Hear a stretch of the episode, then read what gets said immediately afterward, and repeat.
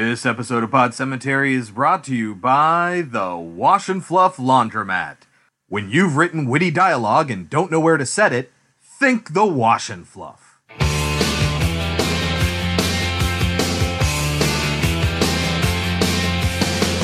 the October with the steamboats, ancient goblins and wallows come at the grand line making a sound. The smell of death is all around. And at night when the cold wind blows, no one cares, nobody knows. Hello, my name is Chris. My name is Kelsey. And this is Pod Cemetery, where we dissect horror movies like the rotting corpses that they are. And it's a birthday week on Pod Cemetery in celebration of my birthday. Kelsey's birthday is next week. Mm-hmm. We're covering birthday horror movies. Yes. With 1981's Madhouse and 2008's Red Velvet. But before we get to the movies, Kelsey, how do we start the show? Horror trivia. Give me what you got. What are the names of the two priests that performed the exorcism on Regan in The Exorcist?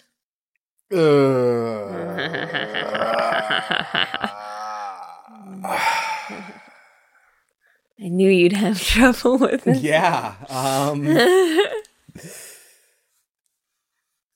It's it's worse because I am so bad with names, like incredibly bad with names. There's father yells out both of their names. I guess she does. I can't think of them. Father Karras and Father Marin. Karras is the one that I should have gotten. Marin, I'm not surprised I didn't know. Uh, it's a bummer. Well, I got an easy one for you, Kelsey. Both of my questions are birthday related. Okay.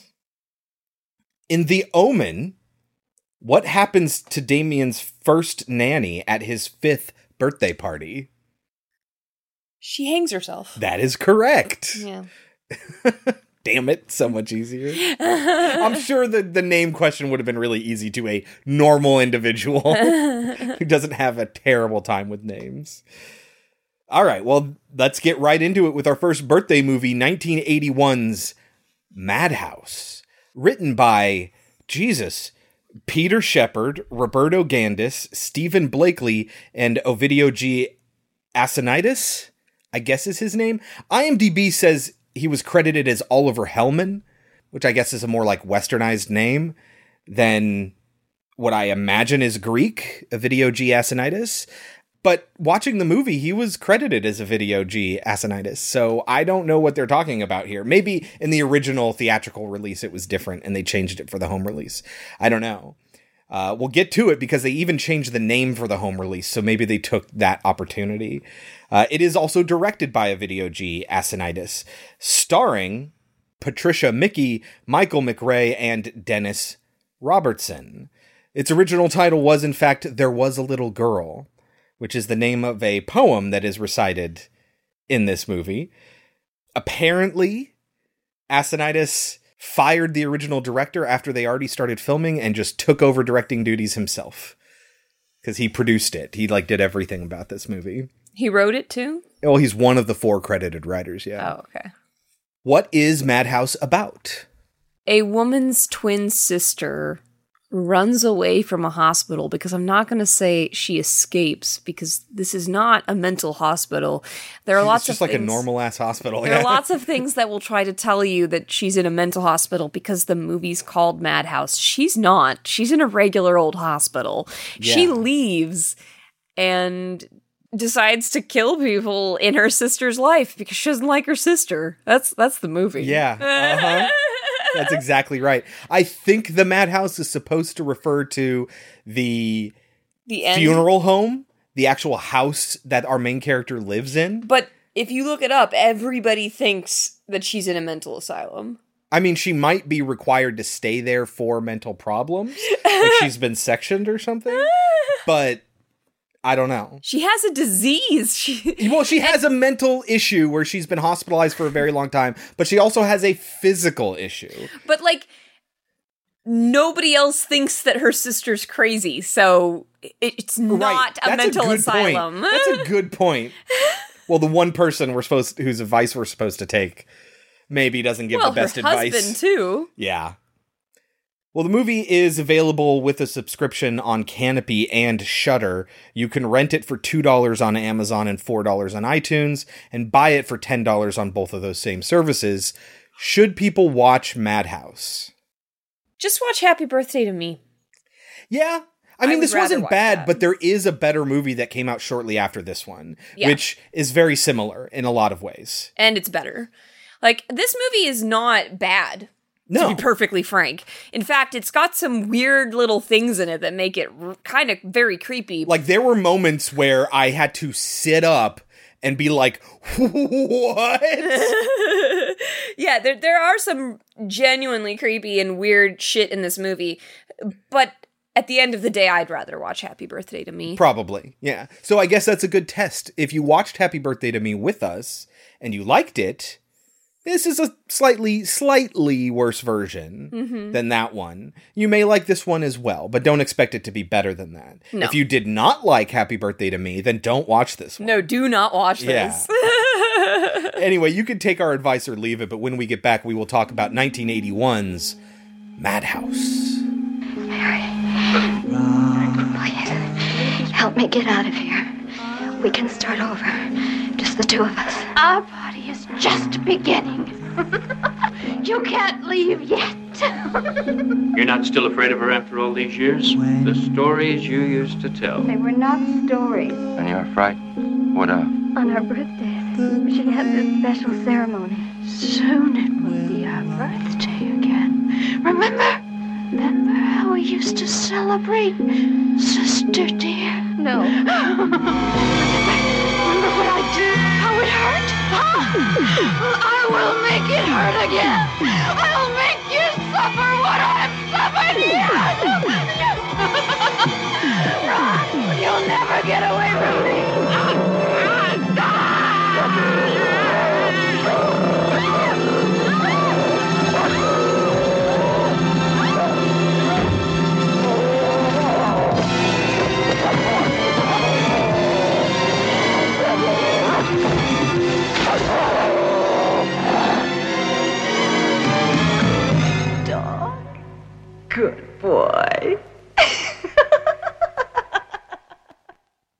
Thursday, November 6th, five days before Julia's birthday. That's how this movie begins. yeah, we get a title card every day. Every single day. Although we skip a day. We skip Saturday, I think, right? I don't know. I, think didn't we write them Saturday. down. I was like, this is so dumb. I'm not writing this down. I wrote down every single one. I literally, when I saw that, I was like, oh no, they're going to do that every day. And then they, did. do. so how does this movie begin after this title card, Kelsey? It is a- an interesting opening. We see two girls. And this is Oh, I guess this is before the title card, isn't it? Yeah. Yeah. This is meant this is intentionally done to be confusing, and I will give it this. It is, and it does kind of set you down the wrong path. Yeah.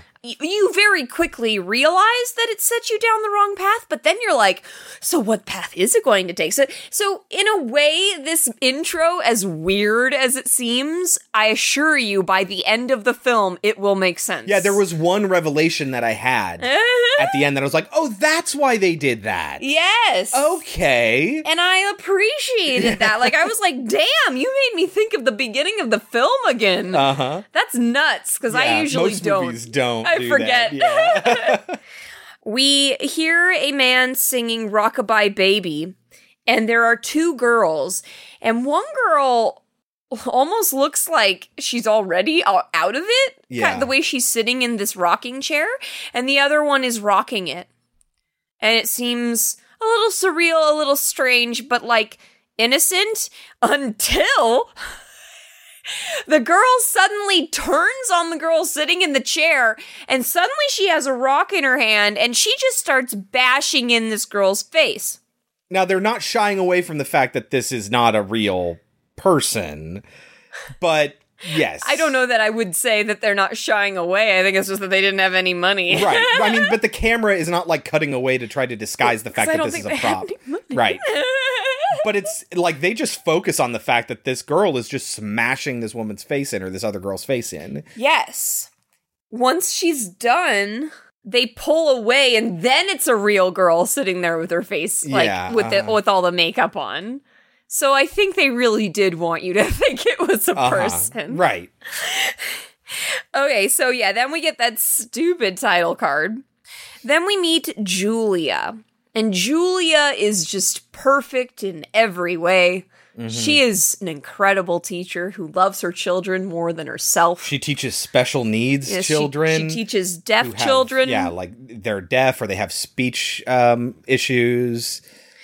She teaches in sign language. They leave her little notes about their lives because they think she's just an angel. Uh-huh. In she particular, it's Sasha who is like her favorite student. We find out she's talking to a coworker who, by the way, is eating a donut, and this perfect angel comes in. She's like, "I guess you're not counting calories." like Jesus. Whoa. Also, it's it's like this sexy blonde woman the friend. It's like lay off. But so um, she's talking to her, and she explains that her uncle has convinced her that she should visit her sister. But she also explains that it's taken her seven years to get rid of the bond that her and her sister had. And you might be wondering, why then are you going to go see your sister? Well, you find out really quick because her uncle is a priest and uses his religious guilt on his uh-huh. niece all the time. And you'll never understand why. And I mean that. I mean that by Oh, the yeah. end of the film, uh-huh. you still won't know why he's like this. but so he meets her at the hospital where her twin sister is. And like I said, nobody else thinks that her sister's crazy. Everyone just knows that her sister is horribly diseased, and the movie makes no attempt to tell you what the fuck the disease is. No, not at all. The the priest at one point though, however, this is I love this, says there's no scientific explanation, but and then proceeds to give a scientific explanation as to what's happening to this woman. But again, no names or anything like that. Right. There's no scientific explanation. But it seems a virus has been spreading on her for the last year. The neurofibromatosis has deformed her features, and the sclerosis causes massive skin eruptions. It could be fatal. It's a made up disease so that they could have a different actress. They're supposed to be twins. Yeah. Yeah, and she's a different actress. So the disease, guys, fucks with her face. Yeah. So you might be like, hmm, are they suggesting that the sister really damaged her face? No, not Uh-huh. No, at no, all. no. Not, not at all. It's literally just a disease that's destroying her face so they can have a different actress. And you're just like, why? Yeah. Because they weren't they weren't a refined enough production to be able to cast the same woman in both roles. Yes. Or hire specifically twins. Yep. So instead they hire two different women and then say that this one has some sort of disfiguring disease. Yes. So when she meets her uncle, she's describing the fact that she's not happy to be there. And he goes, Oh, you and the stories you used to tell. And she goes, They weren't stories. And you're sitting there and you're just like, Wait a minute. She told people? Yeah. And just nobody believed her? Yeah, it's things like she had a dog that she would sick on me and I would have bite marks on my arms and nobody believed me. Yeah. And she says at one point, I don't know if it's to her boyfriend or to the priest. She says it's to her boyfriend. It's almost as if I were doing it to myself. Yes, which, which might lead you down the path of maybe there Maybe is- she was. Maybe the- she's actually the crazy one. And Oh, I was. I went down the path of maybe there is no twin sister. oh yeah, uh-huh. but no, there Nope, no, no, certainly no. is. There aren't any twists that in that vein here in this movie. None of them. There is a twist that you won't see coming. yeah, but that's okay. That's not the point. But it's a good one. There's no twists about the sisters. right. The sisters are exactly what they show you. Yeah. Her uncle tells her, "Your sister has missed you. She keeps trying to leave. Um, please go in there alone and see your sister. Yeah. and spend time with her." Well, we all get a taste of the twin right away. She goes in. First of all, there's like this long scene of her walking Oh, by, yeah. and you're just like, What's going on? She's in this giant room with multiple beds and it's pitch black dark almost. And she's looking for her sister and calling out to her. And it's like, what kind of hospital is this? well, we all know at this point that no hospital in a horror movie makes any sense. Yes. Uh huh. It's Remember been- X ray? It's been a while, guys. It's been a while since we've been inside a hospital setting. But every single time, it is the most bizarre. Like, just. Right. Have you ever been to a hospital? I don't think you have. okay. But so. I, they're obviously trying to set a tone here, but it's just stupid. Yeah. So she goes down, and as soon as she starts talking to her sister, she's just like, Makes you sick, doesn't it? Remember how we used to celebrate our birthday? You'd hide, but I'd find you anyway. Remember how it hurt? I'll make you suffer like I've suffered, just like when we were kids. Soon it will be our birthday again. Remember? Remember how we used to celebrate, sister dear? No. Remember how you'd hide from me, but I'd find you anyway. Remember? Remember what I'd do? How it hurt? Huh? Well, I will make it hurt again. I'll make you suffer what I've suffered yet. Run! But you'll never get away from me. Run! And then she runs out, crying Julia does. to her uncle. He's like, "What's what's going on? What's wrong?" Let's See, I told you.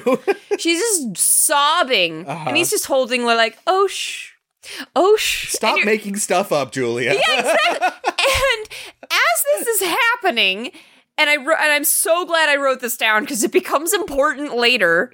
Some random ass security guard walks by, stops, turns, and stares at these two people. The woman is crying. The uncle kind of notices and like kind of turns her away from the security uh-huh. guard. Like, what the fuck are you doing? That's gonna come up later. It will, yeah. and then the guy will just walk away. Yep. So she goes to see her 70s ass boyfriend. Oh my god. Michael MacRae playing Sam. It's like the 70s just vomited up this man. Totally. Man, this mustache and Sunglasses and hair and clothing. he is like this dad ass dad. But he's also an awesome boyfriend. He is incredible. You are going to love him. He is like the perfect boyfriend. and you're and and you might be thinking he's not perfect, he's just a boyfriend. She's the one that doesn't want to get married, guys. Yeah. he full on says, "Let's have kids," and she's like, Psh, "Oh, you." Yeah. They talk about maybe adopting her favorite student, Sasha. Yeah. Like he's totally into this relationship and her. Yeah. Yes. Also, she's supposed to be 25. Okay. She ain't 25. Okay. You're right. At one point in the movie, I have this written down. It's pretty far in. I wrote, I'm sorry, she's supposed to be 25. At the time of this filming, she was 31. well, She was younger than you. well. I'm not going to say anything about that, but she's older than 25, people. So she's explaining to her boyfriend, Sam, about her sister and how she frightens her. She describes her as being a mistress and her being her slave. She describes the dog and how the dog could would do whatever she told it to do. And basically she explains that her sister hated her and that she she was mad because she had to share her birthday with her twin. Yeah. hmm And the That's the only explanation we get, by the way. that is the only one. But guys, we're kind of led to believe that uh mental problems run in the family. Yeah. She also explains that yes, she would have the dog, she would sick the dog on her, she would burn her, hmm and she would put needles in her until she bled. And then Sam's question is Did you tell anybody or resist? And she says I was completely under her power. Okay. You don't have to you don't have to convince me that a kid a child Yeah. can be easily manipulated. Yeah. You don't need to convince me of that.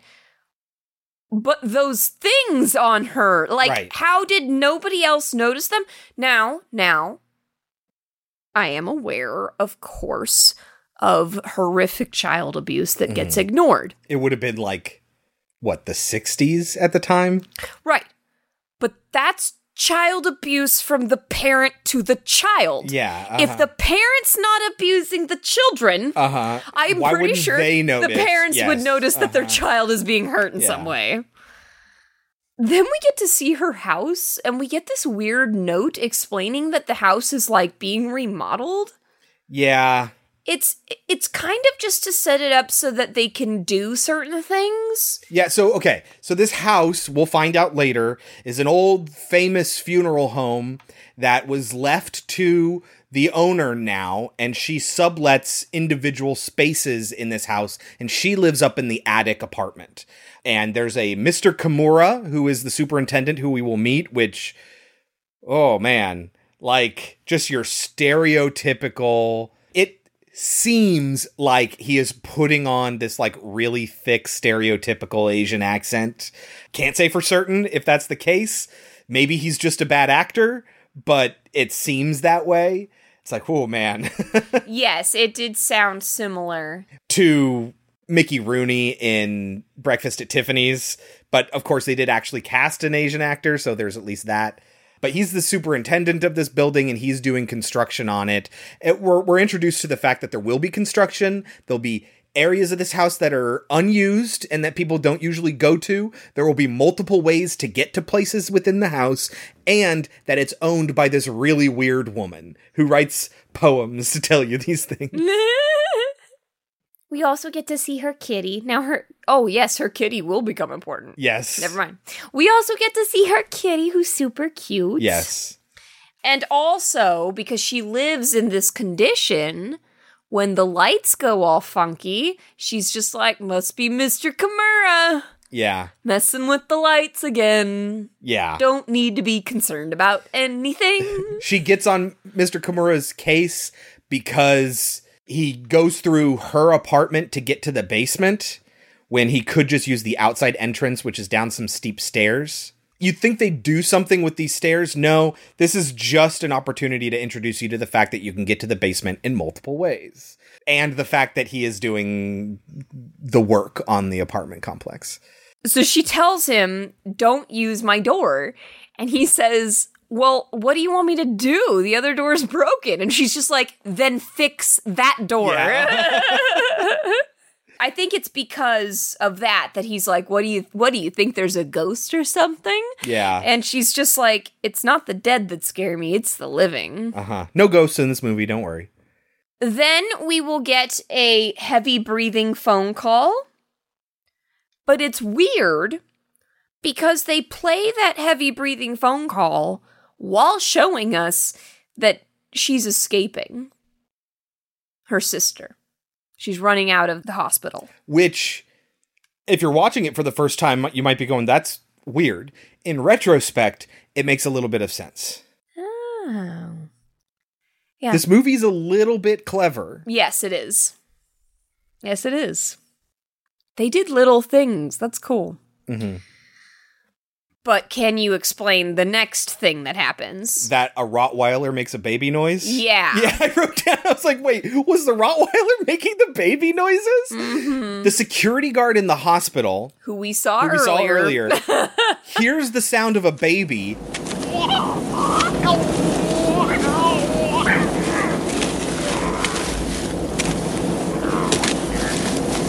And when he goes looking for it, he finds a Rottweiler.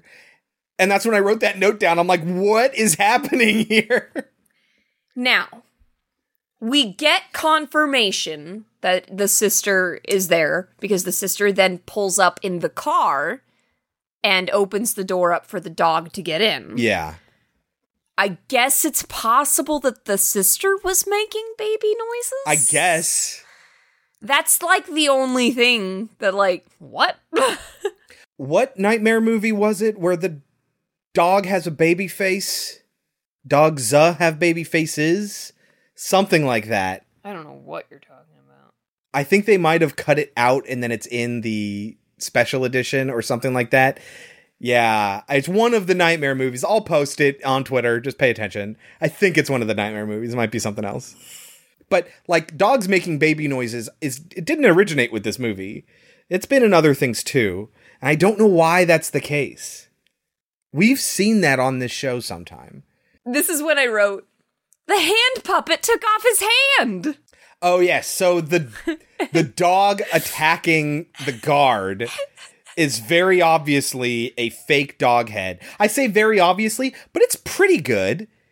It's pretty well, good. it's very obvious that it's not doing any damage. right. Yes. That is incredibly obvious. they they get like the dog attacks though like Well, they have they have an actual person who trained the Uh-huh. dog, and the dog is attacking him. and it'll do it'll attack people in this movie and it'll be like wow that that's a real actor or at least a stunt person who's letting that dog open its mouth around their throat like that's pretty intense and then when they do the close-ups It's a hand fake puppet. hand puppet yes And you see a hand puppet take off a hand. yes because it bites the guard's hand off yeah uh-huh. And then it rips out his throat. yeah There's a lot of blood, but there ain't no there's gore. no markings there's no gore no nothing just blood yeah that'll happen a couple times The very next day, Uh, Friday, November 7th, four days before Julia's birthday. she is informed that her sister has left the hospital. So now she's got that to deal with. Okay. Meanwhile, her boyfriend, who was going to take time off to spend with her for her birthday, gets told that no, actually, he has to go to San Francisco for her birthday. Give a presentation of some sort. And you might be thinking, what an asshole. But you find out he's going to take her with him. Yes. Like, Great. Yeah, no, ah. come with me on this business trip. I really want you, I really want to be with you on your birthday. It's so cute. I know. Then we get a weird scene of Mr. Kimura just being yelled at and mistreated by some random person. I guess she's the producer of the product. We don't know what that product is. Is it salt? Is it flour?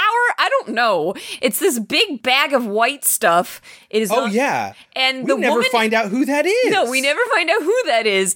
I forgot about that. And she like yells at him and is rude to him and like And he yells back shit. at her. Yeah, and- yeah. And then she leaves. Uh huh. we never see her again. But when he goes downstairs, a Rottweiler is waiting for him. Same Rottweiler. And he's trying to slowly back away. and it does this thing with the cinematography. Ugh. So it's it's it's filming him from the side as he's backing down a hallway, and as he backs down the hallway, the the hallway that that meets the one he's in at a 90 degree angle headed towards the background right starts to come into view. And you're like oh something's gonna appear in that door down that hallway and he's not gonna see it and we're gonna know it's happening. And oh man. And so he's still looking down the first hallway that he backed down at this dog. And then from the bottom of the screen up pops up Julia's sister with a knife. It was shocking. it was. I was absolutely not prepared for that. I was for sure something was going to be coming from down the end of that hallway. It, it, I, I was very impressed. I wrote down, Jesus Christ. Oh yeah, Chris was like not happy that I didn't have the reaction that he did. He was like, "Did you see that?" I was like, "Yeah," and he was like, "No, did you see what happened?" And Because I, thought like, you weren't looking at the screen. You just knew he got killed. He's like, "No, I saw it. It was good." And, like you really liked it. I, I really genuinely did. I mean, I thought it was good, but I, a, it was a little goofy, but it was like terrifying in its goofiness. yes. I- Awesome. I liked it.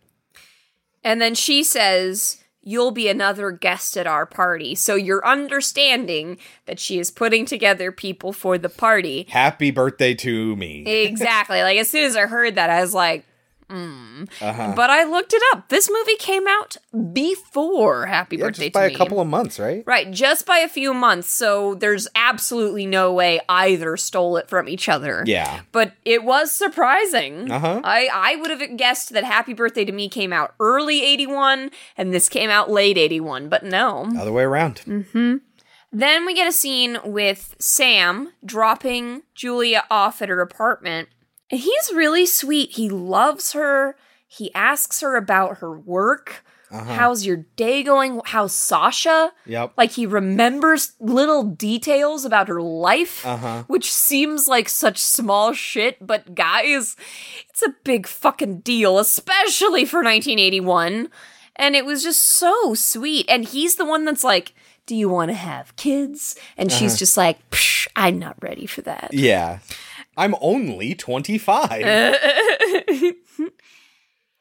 And then I wrote down, Oh my god, she's literally waiting for him to walk around and open the door. Chris barely does this for me, but when he does, he has to tell me to wait. Yeah. Because it is an absurd thing to me. yeah. It is an absurd For you to just sit in the car and wait for the guy to get out, like, yeah, that's that is pretty absurd. Yes. Yes, it is. So he's kissing her goodnight, and he notices that her light is on. But she thinks it's Kimura. Must be Mr. Kimura. Mm-hmm. But like, come on.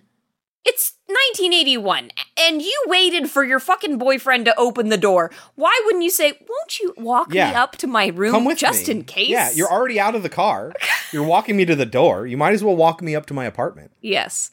But he doesn't. But it doesn't matter at all because remember everybody, she only hates her on her birthday. Yeah, uh huh. Nothing's gonna happen till their birthday. we we have So fucking dumb. four days till her birthday. Like guys, like there's so many cool fun things about this and it's just like she won't hurt her till it's her birthday. Uh-huh. What the fucking why? There's a countdown in the movie. then we get a sermon. Okay, uh, Sunday, November 9th, two days before Julia's birthday. We skipped Saturday. And Chris and I were sitting there like, well, this is a long dream sequence. It's her Uncle James giving a sermon and talking directly to her about how valuable family connections are and how, you know, we should really pay attention and embrace our sisters or brothers or cousins or fathers or, you know, like it's one of those sorts of things like where he's very obviously talking to her and you're like, this is very specific. Is she just dreaming? No, no, no. This is really happening. And she has Sasha in the church with she took her student to church. yeah, it's weird. No, don't don't do that. Do not take your students anywhere. So when she gets home, she finds a note from her landlady. And we get to meet her landlady, who is this hippie lady. I wrote her landlady is kooky. and she explains that she senses bad vibes, but that she feels a male sense around her. Uh-huh. My- I was I was thinking, "Oh god, is this another gender thing like with sleepaway camp? Like is that what we're going to get to?" Oh, no, no, no. There are no twists involving the sister. I guarantee you. that's not at all what I thought. That's that is what I thought. I thought we were just supposed to think she's she's nuts. yeah, and she's wrong. Yes. yes. Uh, The movie, I gotta say, does a very good job of giving you so many hints, yes. and you just don't pick up on them. Yeah. Uh huh. Like, it's kind of impressive. I would not be surprised if if if people in the audience, if you're seeing this movie for the first time and you get every single one of the hints, and you're like, "Oh no, I knew it. It was totally obvious." I I wouldn't be surprised, but I'm also not impressed. Well, like- I'm pretty impressed with the film. Uh, exactly, that's what I'm usually. I pick, I guess things Yeah. really early on. Yeah, and you have a theory for it, and yeah, uh huh. but I Nope. didn't get this at all. Nope. I mean, like, okay, I picked up on like the sermon, and I was like, why did that happen? But I figured he just was a nutso about family. Uh huh. Oh. So she's talking to her landlady. Now, again, her landlady is a little nutso, but she full on walks out on her landlady in the Uh-huh. middle of a story.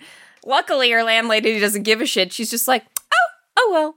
Uh-huh. But like, Probably damn, like I'm used to that. I just I can't do that to people. People can talk. I've I have friends who I'm pretty fucking sure the reason that we've stuck together for as long as we have is because I'm the type of person that just sits there and you can talk to me. yeah, uh huh. I'm not going to interrupt you. So if you're the type of person who wants to keep talking, I'll just sit there. I am not that person. If I give you every signal that I'm about to walk away, the one I will not give you is, hey, stop talking, I'm leaving. I will say, well, anyway, I will turn and walk away and look back and like re engage, like giving them the hint that like your talking has stopped me from doing what I want to do, which is leave. Like I will give every single one of those indications. I just won't say, stop talking. I've been, I've been in situations where, well, I've got to go. I've said, and then they keep talking, like they don't even acknowledge that I've said that, and I just go, I'm, nope, I'm just walking away. And if you're still talking, that's your problem. I've only had one friend in my entire life who was like that, that bad. Uh-huh. And it was in high school. And he would, he, like, I had never experienced this where I would be like, no, I have to go, David. And he would not stop talking. I would hang up on him and he wouldn't and he would stop. just continue the story. Yeah. Uh-huh. And she'll get scared because she'll hear a dog. Uh huh. But again, it's not her birthday. No, I think she even sees the dog at one point here, right? I think she just hears it. Yeah. Okay. Either way, But she knows there's a don't dog matter. present. Yes, because uh-huh. it ain't her birthday, Yes.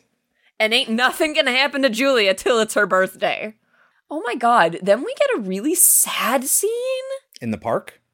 Well, yeah, and it's gonna lead to an even sadder scene where I'm like, why was this necessary, film? Next day, Monday, November 10th, one day before Julia's birthday. If you ever thought that deaf children were off the killing table, you were wrong. Okay, well, at least they do one concession here. Okay, first of all, we have Sasha alone in a park.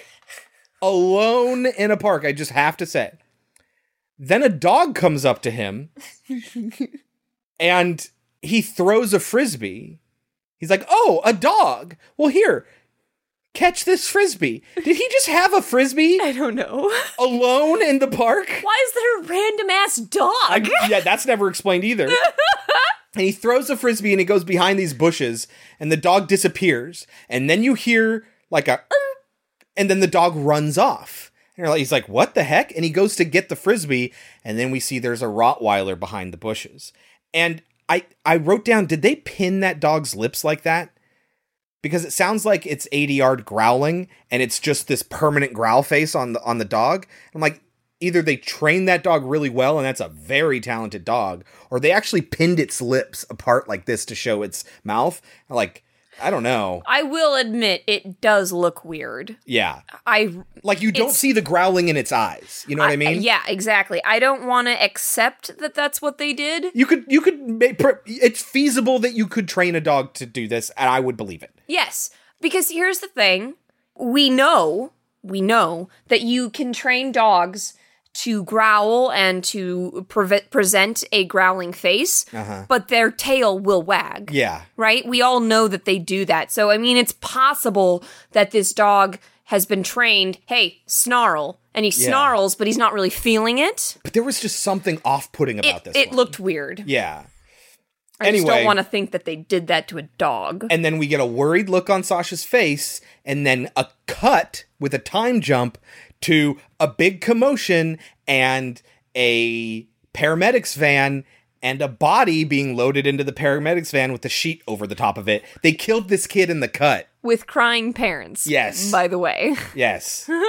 so maybe that's why he had the frisbee. he was playing with his parents or something. I don't know. Of course, Julia finds out about this. And okay, yes, she's sad that the kid's dead, but the first thing she says is, I heard a in my apartment last night. Uh-huh. She says that she's talking to James, her uncle, right? I don't know. A priest? Because I wrote down, why do you keep going to your uncle? What an asshole. Yes. oh, yes. Uh, this is when she's talking to both her boyfriend and her uncle. Yeah. They're both there because I wrote condescending assholes because neither of them believe her. Well, they're trying to come up with, re- they're trying to reassure her and come up with reasons why she might be mistaken, which is condescending as hell. Well, the uncle just straight up doesn't fucking believe her. Uh huh. the uncle just says, I think she feels guilt. Yeah. And you're like, what the fuck? Yeah, I wrote, what a fucking asshole. Yes. And then he even has the gall to say, and at this point, like I said, I had written down that the boyfriend was also being a condescending asshole, but then the uncle goes so far as to say it's completely irrational what you're going through. Yeah. And the boyfriend's like, uh, excuse me, yeah. don't talk to my girl that way. This something is happening, dickhead. Yeah. We just don't know what it is yet. And you're like, yeah, I thought you were a good boyfriend. Yeah. Now, Julia will say something again that might make you think that there's a twist coming with the sisters, but there's not. But it's much more important than that. Because she will say, You can't understand. I feel what she feels. I know what she knows. To some extent, I am what she is. That's going to become important Uh-huh, and you're later. like, oh, oh, mm-hmm. is she really halluc? No, I'm again, no twists with the sisters. They are what they are presented as. But again, this is kind of leading somewhere cool. okay, and then we get Oh my Oh, god. Just the most heartbreaking scene you have ever seen in a movie. completely unnecessary Ever. to the plot. But it shows. Oh my god. Okay, so if you remember, Sasha is Julia's student. It's her favorite student. And she does teach a class of these hearing impaired children. And she has to go into this class. She comes late because of what happens. There's just apparently a substitute sign language teacher, which is cool. Great that they have that resource. And she takes over the class and she has to break the news to the class that Sasha is dead. Sometimes terrible things happen that we don't understand. And they make us very sad. One of those things happened today. Our friend, Sasha, had a bad accident and won't be with us anymore. He's dead. Yes, Todd. Sasha is dead. Jesus Christ. Like just ugh. Yeah. She has the kids all say things that they liked about him. So first of all, it's kids who are deaf and are struggling to speak in the fucking first place. Uh-huh. And then they talk about this kid and they all have like the best things to say about him. And it's just like, oh my Oh, god. And then she gets to the last little girl and the little girl can't say anything because she's crying. And oh my god, does it seem like they literally made a deaf girl cry? Uh-huh. It is way too realistic and you're just like, why is this in the They told that deaf girl that her dog died or something like that Right. and got her to cry. Like just oh my god, oh, it's devastating. now she can't go to the trip because her principal says it's your responsibility Yes. to be there to be for there the for kids. the students. Yeah. Fuck you. Maybe I need to get away. Maybe I have needs. yeah. I'm a person too, Uh-huh. dickhead. Totally. God. But she can't leave. She has to stay. Because she's just too perfect of a person. And apparently her and her boyfriend aren't like sleeping over at each other's places yet. It's 1981, Chris. Uh-huh, that would be improper. Mm-hmm. But he is very concerned about her. So he calls up her friend. And at first you're like, or he doesn't call her up, he visits her, right? Well, first, he comes by to say goodbye to Julia, Uh huh. which is where she shows him claw marks that she has found. Yes, that happens. And he says, Promise me you'll lock your door. You'll Mm-hmm. call me if anything happens. And that's when he goes and visits her visits- friend. And you're like, a, a little part of you is like, oh, here's where he's not perfect. He's seeing the hot blonde friend, the coworker, and uh, they're having an affair. No, he goes over to her and he's like, "Hey, how you doing? Listen, Julia's not doing so hot. She really needs somebody to be there for her. Could you do me a favor and spend the night with her tonight?" So, oh God, he's just so perfect. a time before cell phones when Yes. you actually had to go and see somebody. And so this friend goes over and just makes an excuse, makes it seem like it's her idea, and stays the night there. but Chris explained it perfectly. We need another death. Yeah, exactly. We just needed another person to die. it's the only reason this is happening. Yes. What's the one thing? What is the one thing that Julia tells this woman not to do? That's what they do in every horror What is the one thing she is told? What is her one responsibility? Don't fall asleep. Yes. But like you can't reasonably expect somebody not to fall asleep. You can reasonably expect somebody to not fucking open the door. Yes, agreed. But she whispered her name and giggled, and they're twins, so she sounds like her. No, she really fucking doesn't because she's No. a different actress, but whatever. So she thought it was her, even though she didn't see her leave her room. Yeah. So, yes, she does open the door cuz she hears this voice and then the cat escapes. Yeah, so then she has to go back after out after the cat. I wrote down you just got her cat killed because you did exactly what she told you not to do. Yep. Also, she gets her ladies, she gets her shirt caught Trying to run away on the stairs. and then she just can't get away, ladies. Yep. Isn't it amazing that we all have most incredible clothing that doesn't rip easily? I thought for sure they were going to have it rip so they can show off her tits. I mean, at least that would have been, you know, realistic. but no, it's stuck there and she clearly can't rip her shirt. So the dog attacks her. Yes, and this is one of those moments where it's like the dog has its mouth at her throat. The real dog. It's like Jesus. And Chris and I both were just like, and Julia didn't wake up. And immediately the movie takes care of that. Yes. I took sleeping pills last night. Immediately. The next day, Tuesday, November 11th, Julia's birthday. she says, "Yeah, no, I could I was having trouble getting to sleep. I was so, you know, messed up. I took sleeping pills and I slept through the entire night."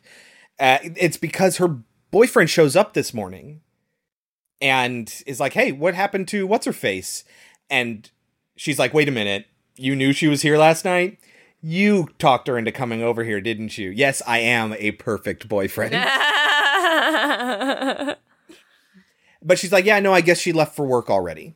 and he is going to stay at Julia's house and take a nap before yeah, he's leaving. like, yeah, I wanted to make sure I got to see you before I left, but I'm already, you know, pretty much ready. Uh, I'm not going to go home just to go to the airport again, so I'm just going to stay here. I'll take a nap and then I'll head to the airport. I got to practice my speech. What do you, I want to know what you think of it. Am I going to get a copy of that speech?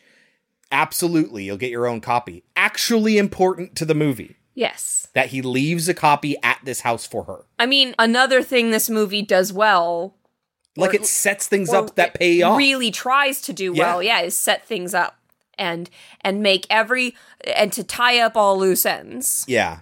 It's not totally successful, I don't think, but it's pretty It's close. admirable, I would yes. say. Yes. Yes, you you can tell that they put the effort in. Yeah. And it's not bullshit excuses. No. You know? Like it's not like they just gave you I mean, okay.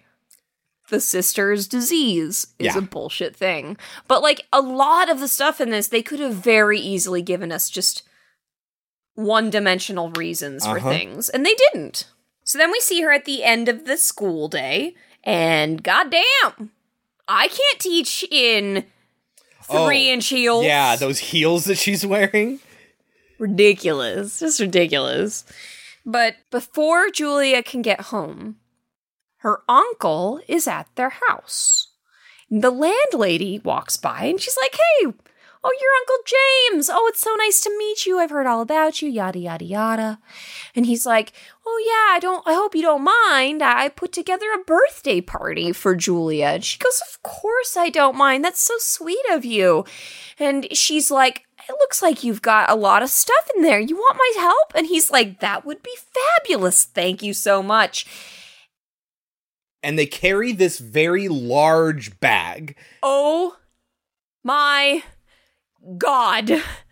I am an idiot. This is an incredible reveal. oh my God. This is an incredible reveal. So they're carrying this large bag, which you might think is like some sort of like, no, no, you know as soon as you see it, it's a body bag. kind of. But they're carrying this. She's carrying one side, he's carrying the other side. They carry it down the stairs into the basement and set it on the table. And she's like, at, at this point, when they're setting it on the table, you're like, this is absolutely a body bag. And even the landlady is like, what do you got a body in there? And he goes to unzip it and he's like, actually, yes. And there's a body in there, and he's like acting like it's totally normal. And she's like, um, no, she goes, Is he dead? And he goes, Yeah, he's dead. And she's like, I've got to go now. and he says, No, no, no. I can't let you do that. You've got a party to go to. And it's not like a sinister response. It's like he's like, "No, you can't leave." Like that's his res- like it's just matter of fact. My thatch feels just like a body in there. Oh, it is? they say I have a weird sense of humor. Oh, no, you're very perceptive. Here he is. I met him when he was a guard at the hospital. He's dead. He's dead. Yes, he was the friendliest fellow you'd ever want to meet. Oh my God. I've got to be going now. Oh, no, you can't. You're invited to a party. Oh, I couldn't. I couldn't. My horoscope says I shouldn't engage in social activities today. I simply won't take no for an answer. he doesn't need to be sinister because everything he does after this point is sinister. Yes. He does not need to be. He will then chase her around the house. Now, okay, okay. Very Pepe Le Pew sort of chasing. the chase. I mean, look, they've set up that she's a weird, stupid hippie lady. Yeah. So maybe I can buy that she might not make the best decisions, especially when she's frazzled and her life is on the line. But she makes some really There are several moments when we're like cuz he like locks the door on her with a key so she can't get out of the basement through the outside door. And then so she needs to go up through another door, which we know is Julia's house, Julia's apartment, where we know the boyfriend is sleeping.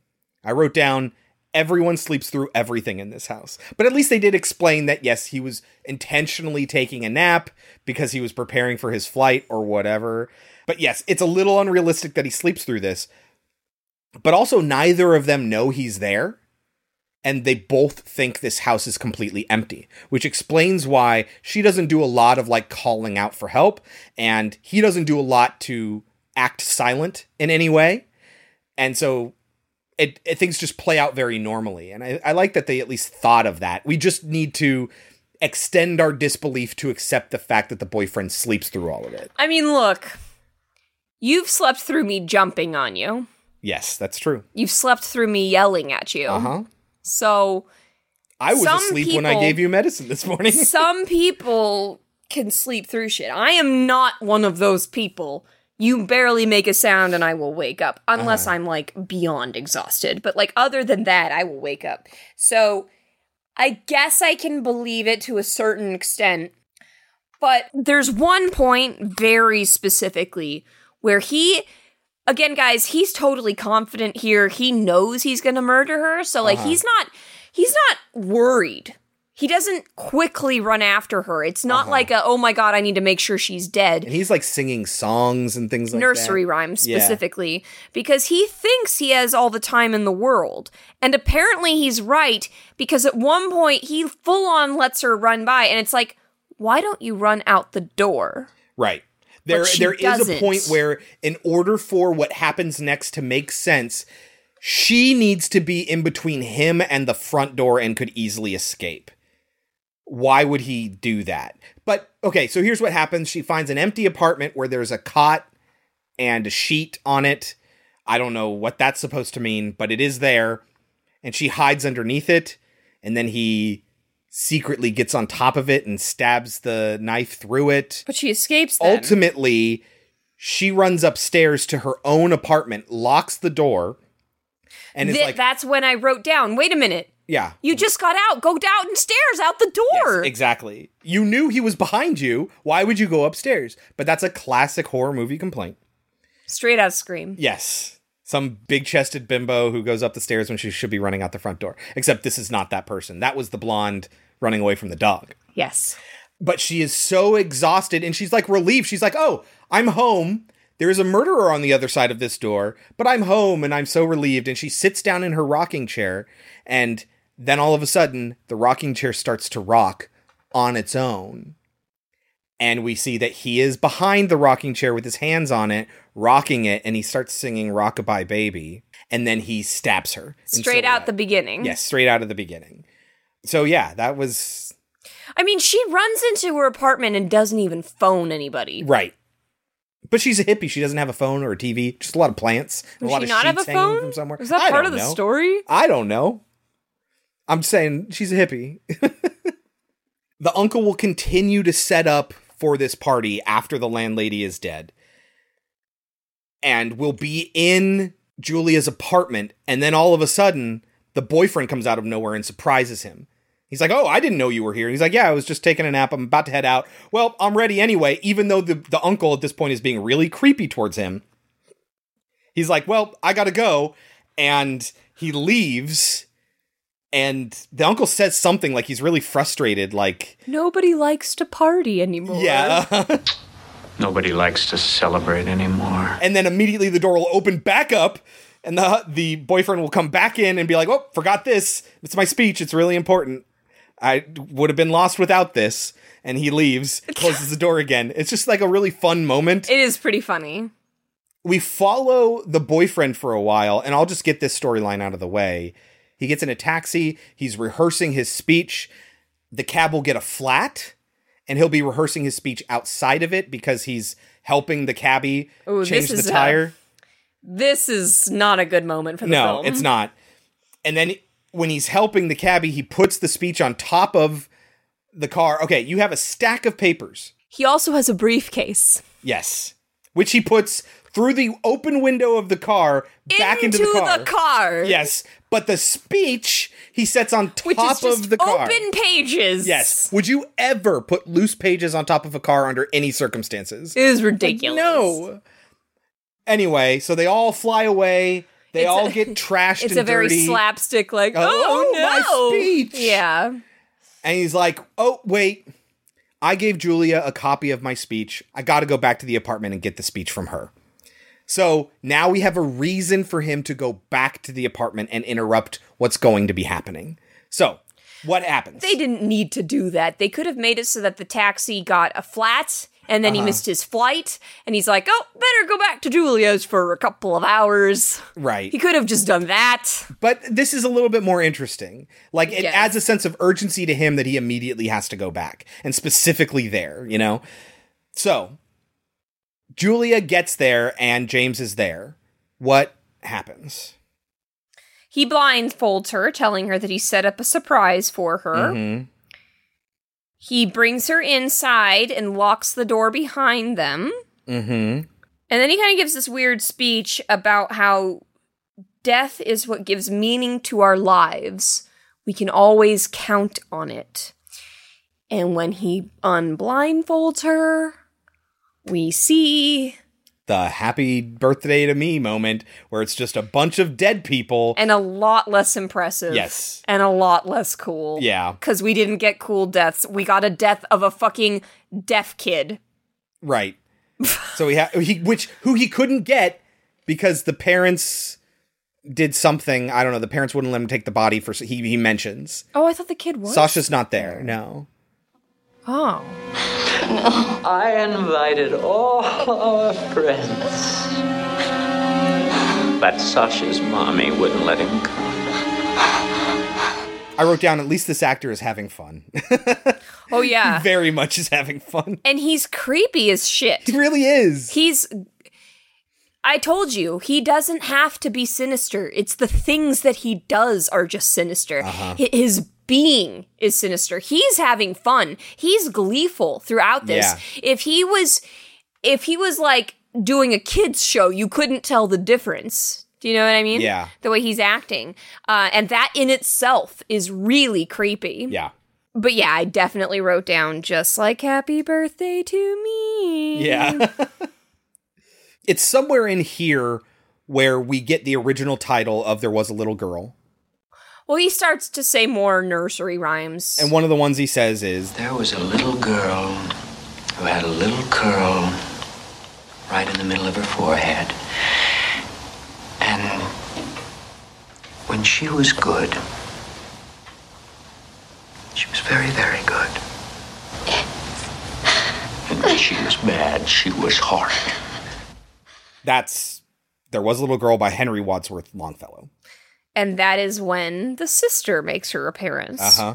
So here we have the two parts of this poem. There was the very, very good girl and the horrid girl. Yes. Yes. Uh, The sister explains that she's mad because it's like, why me? Why not you? Why is my face being ravaged and not yours? And yours? Julia's like, yeah, that sucks, but it's not my fault. Right. And to which the sister says, You can't make me well, but I can make you into me. Yeah. Mary, I can't help it if I'm well and you're not. But I can. You can't make me well, but I can make you into a pretty close imitation of me. Oh. Twins again! Twins again!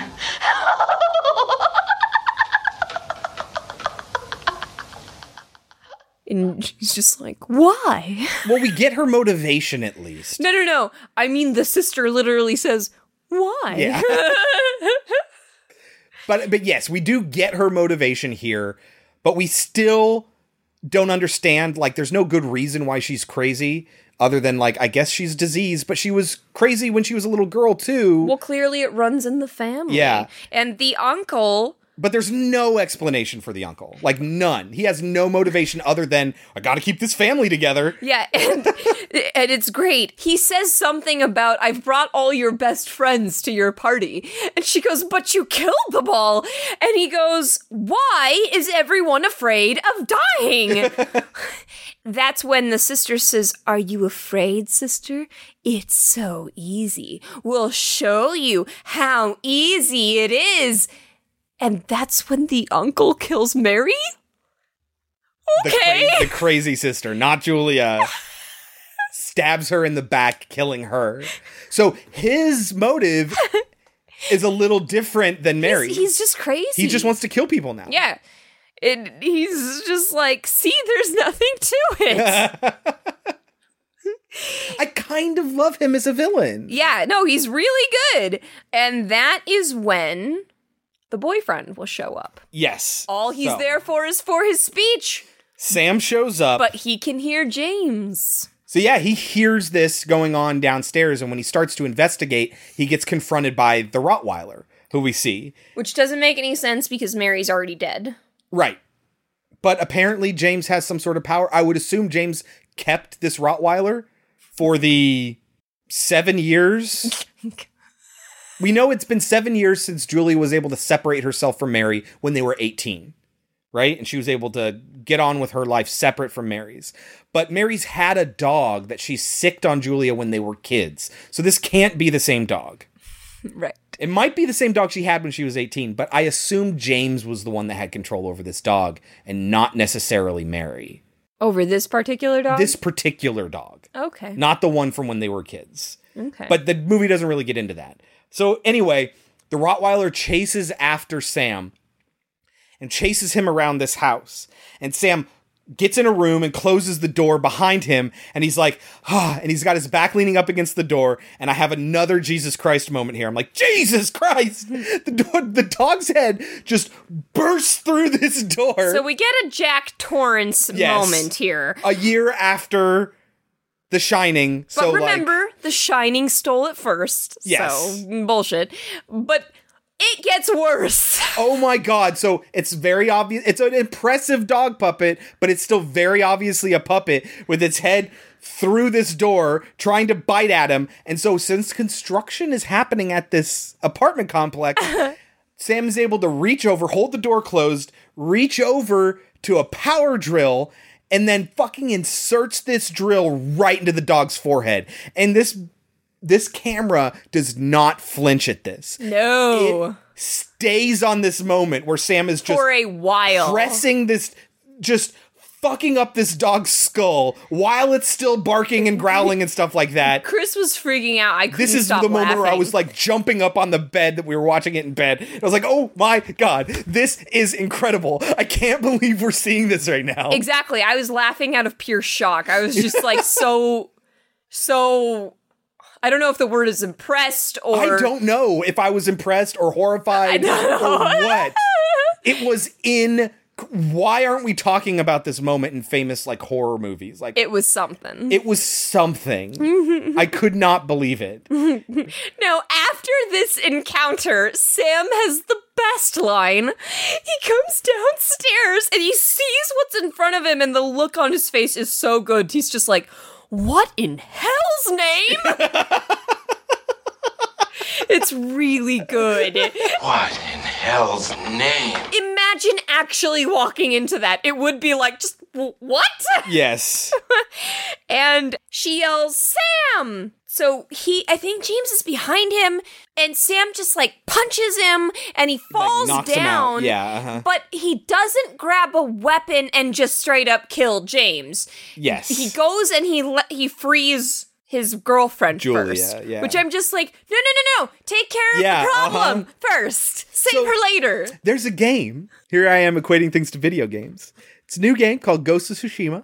And there are oftentimes hostages that you have to save from the bad guys. And it will not let you save this hostage until every nearby bad guy is DED dead.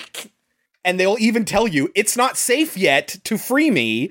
Kill this person first. Yes. It's like this movie should have taken a lesson from Ghost of Tsushima, which came out 19 years later.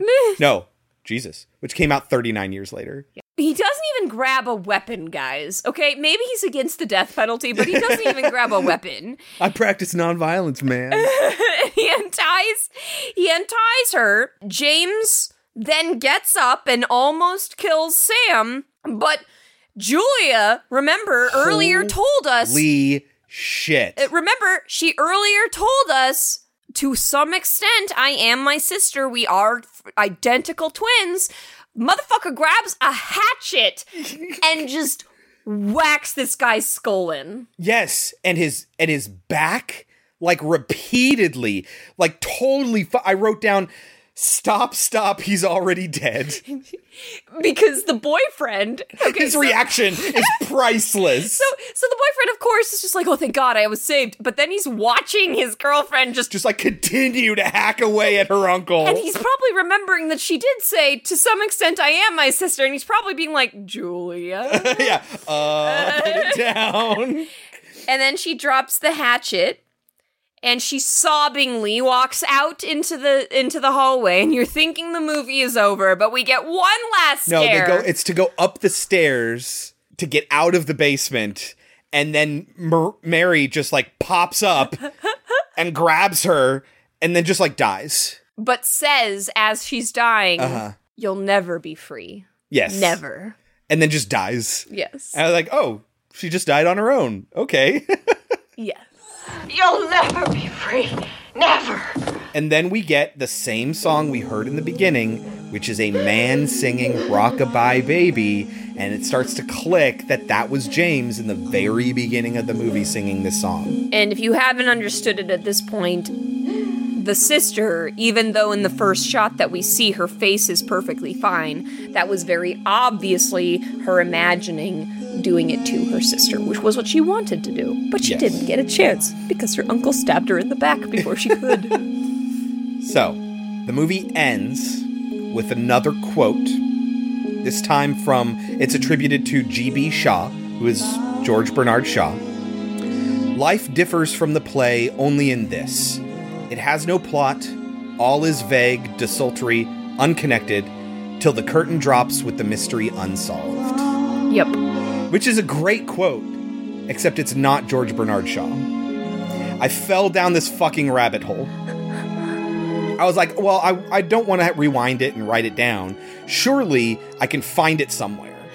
And if you look up Life Differs from the Play, you'll get just like a bunch of shit all about this movie. Nothing about George Bernard Shaw. It'll say George Bernard Shaw, quote, Madhouse, you know, used in Madhouse, but there is no source independent of this movie that says that. Near as I can tell, it's from a novel called Godolphin by Edward Bulwer Lytton from 1833. Now, George Bernard Shaw was not born until 1856. So, 23 years after this novel was published, George Bernard Shaw was born. So, it's absolutely not him. The book is a satire, and the whole quote goes like this Godolphin, who is a person, and it's literally spelled G O Dolphin. I looked up how do you pronounce this, and it's Godolphin, apparently. It's not like Dauphin or something like that. Godolphin sat by the writing table of the deceased, shading his brow with the hand which the actress left disengaged. So he's in the room with an actress who's holding his hand. Fanny, said he bitterly after a pause, the world is indeed a stage, reference to Shakespeare. It has lost a consummate actor, though in a small part. The saying was wrung from Godolphin, and was not said unkindly, though it seemed so, for he too had tears in his eyes. He's saying that this person that passed away had a small part to play in the stage that was, that is life. Ah, said she, the playhouse has indeed taught us in our youth many things which the real world could not teach us better. And then this is where the line is Life differs from the play only in this, said Godolphin some time afterwards. It has no plot, all is vague, desultory, unconnected, till the curtain drops with the mystery unsolved. Those were the last words that Godolphin ever addressed to the actress. That's pretty good. Nah. Yeah. never heard of it, never heard of this author, but it's totally misattributed to George Bernard Shaw for some weird reason. How but I guess it was back when you couldn't look it up on the internet. And let me tell you, even with the internet, it was really hard to find. Anyway, this movie is included in the video nasties. Well, they did kill a deaf child. Yes, and drilled a dog in the head. Yes. And hacked a man in the back repeatedly. Yes. Yeah, so Of course, the last two were evil. Yeah, but still, it's it's the, you know the era where it's like these are going to corrupt our children. It was a whole thing in the UK. We've talked about video nasties in the past. Do you have anything else to say about Madhouse, Kelsey? This movie was definitely fun, and this movie definitely did some interesting things. Like, I'm glad that I saw it. This is another movie I'm really surprised I had never heard of before this show. Yeah. But at the end of the day, I would prefer Happy Birthday to me. It's more it's a slasher. It's an actual slasher. Yeah. And it has more of what I'm looking for at the end of the day.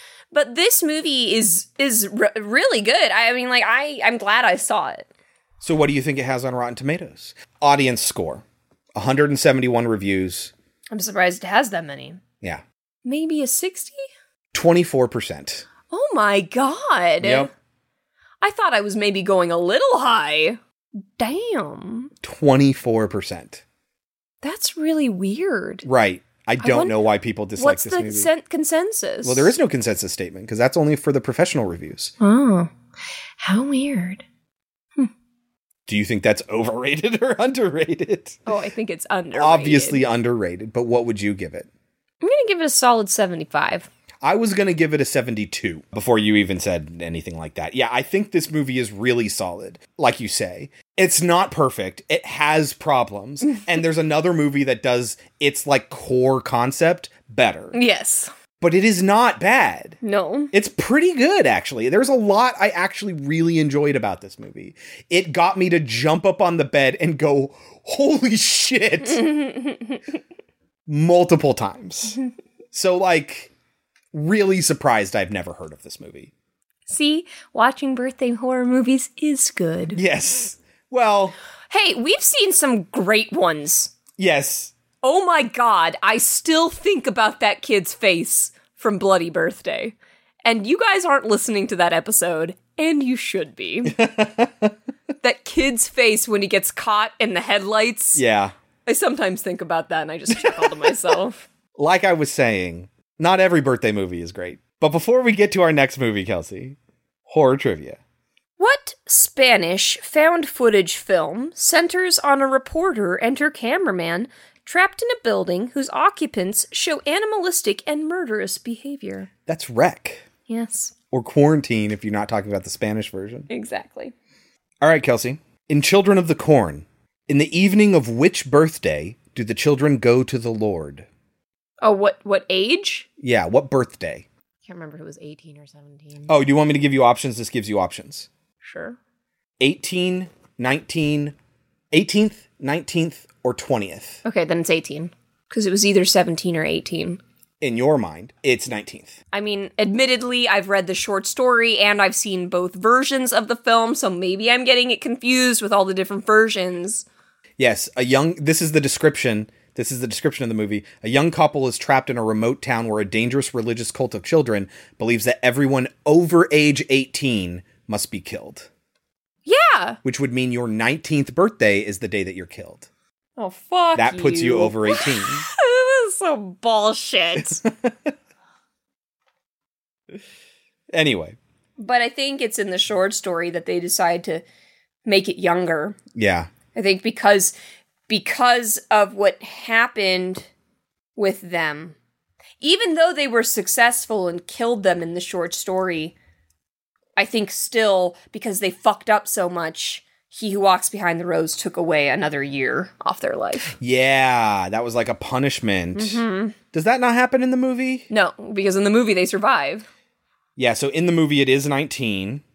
And I don't remember the made for TV version. I don't remember what they said.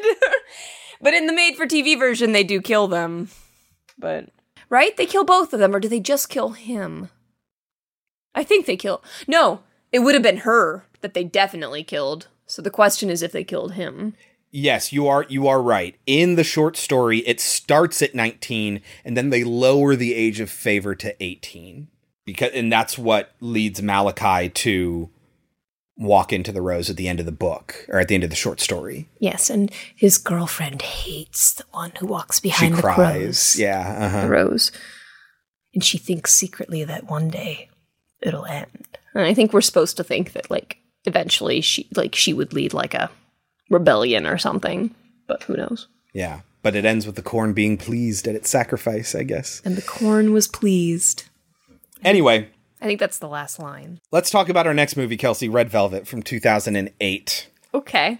Story by Anthony Burns, screenplay by Anthony Burns and Joe Moe, directed by Bruce Dickson, starring Henry Thomas, Kelli Garner, and Kristen Koppen. What is Red Velvet about? A writer is annoyed with his neighbor because his neighbor is always screaming and very loud and obnoxious. And uh, to stop this behavior, he takes her out on a date because he thinks that if he can get her to be with him, then the madness will stop. Or is that what it's about? Listen, this movie was really fucking frustrating. Let me first tell you how it's available. It is available with a subscription to Showtime, Fubo, DirecTV, and Amazon Prime. You can rent it for $3 on Vudu or $4 on iTunes or Amazon. You can buy it for $10 on those same three services. Should people watch Red Velvet? No, guys, no. Not even for the spectacle of it all. It is. It made me mad. Yeah, it did. Look, I I can tell you right now, it's not good, guys. It but is it, But it made Chris really mad. It is terrible. I was just sitting there like, oh, this is no good. But Chris was like, I can not see, having it. I can see why they thought they were making a fun movie, but they are bad at writing and they got a bunch of people who are bad at acting and they're bad at making concepts. And it's like, oh, they thought they were doing something fun and silly and look, no, it's it's it angered me how bad it was. and the direction are terrible. I'm going to say that. It is horrendously bad. And it makes me sad because we all know that that guy, I mean, look, he's not Henry the, Thomas. He's not the most amazing actor, but we've all we all we've all seen ET. We all know what he's capable of and what he was capable of as a child when given a director like Steven Spielberg. Yeah. And then you put him in this movie Yeah. with this director and you're just like I know he can do better Yeah. the whole time, you know? And that's that's upsetting. And then we see him from something 10 years later, Haunting of Hill House. and he's fine. He's fine in that movie or in that show. I yeah, he's fine. I liked him in it. You know, you you wouldn't say like, "Oh my god, he's incredible" or anything like that, but he's fine. He's definitely better than this movie allows him to be. He's the best thing in this movie. In fact, there are times when look, I'm not claiming to be fucking clairvoyant, but there are times when I'm like, "Ooh, I bet the director told him very specifically to do that gesture and he thought as an actor that's stupid. Yes. But I'm going to do it cuz my director told me to mm-hmm. and boy does everyone in the audience realize it. Yes. This feels like a low budget college film. I mean, he must have been hard up for money. I can't imagine any other reason why you do He this. wasn't doing anything at this time. Yeah. you know, I think he was just a professional actor around this time, and he was in just a bunch of shit that nobody was paying attention to the fact that it was the kid from ET. Mhm. You know, that's why when he came back for things like this isn't the first thing he came back for, but when he came back for things like uh, Haunting of Hill House, you know, people were like, "Hey, it's the guy from ET." You know. It's because people weren't paying attention to these sorts of things that were coming out in the meantime. And oh my god. You're just going to have to wait to hear us talk about it. I would highly recommend that you do not watch this movie. Yeah, don't do it to yourselves. It's not The Room where it's hilariously bad. It's just infuriatingly bad.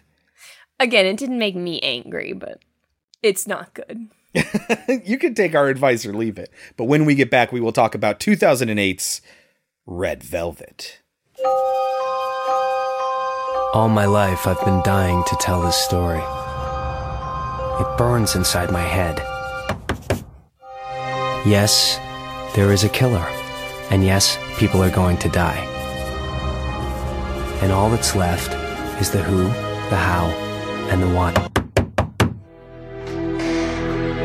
Hi, I'm Linda, your upstairs neighbor. What do you do? I'm a storyteller. Come on, why don't you just tell me a story then? All right, I'll tell you a story. A young couple drives to a cabin in the mountains. But they had no idea what they were stepping into.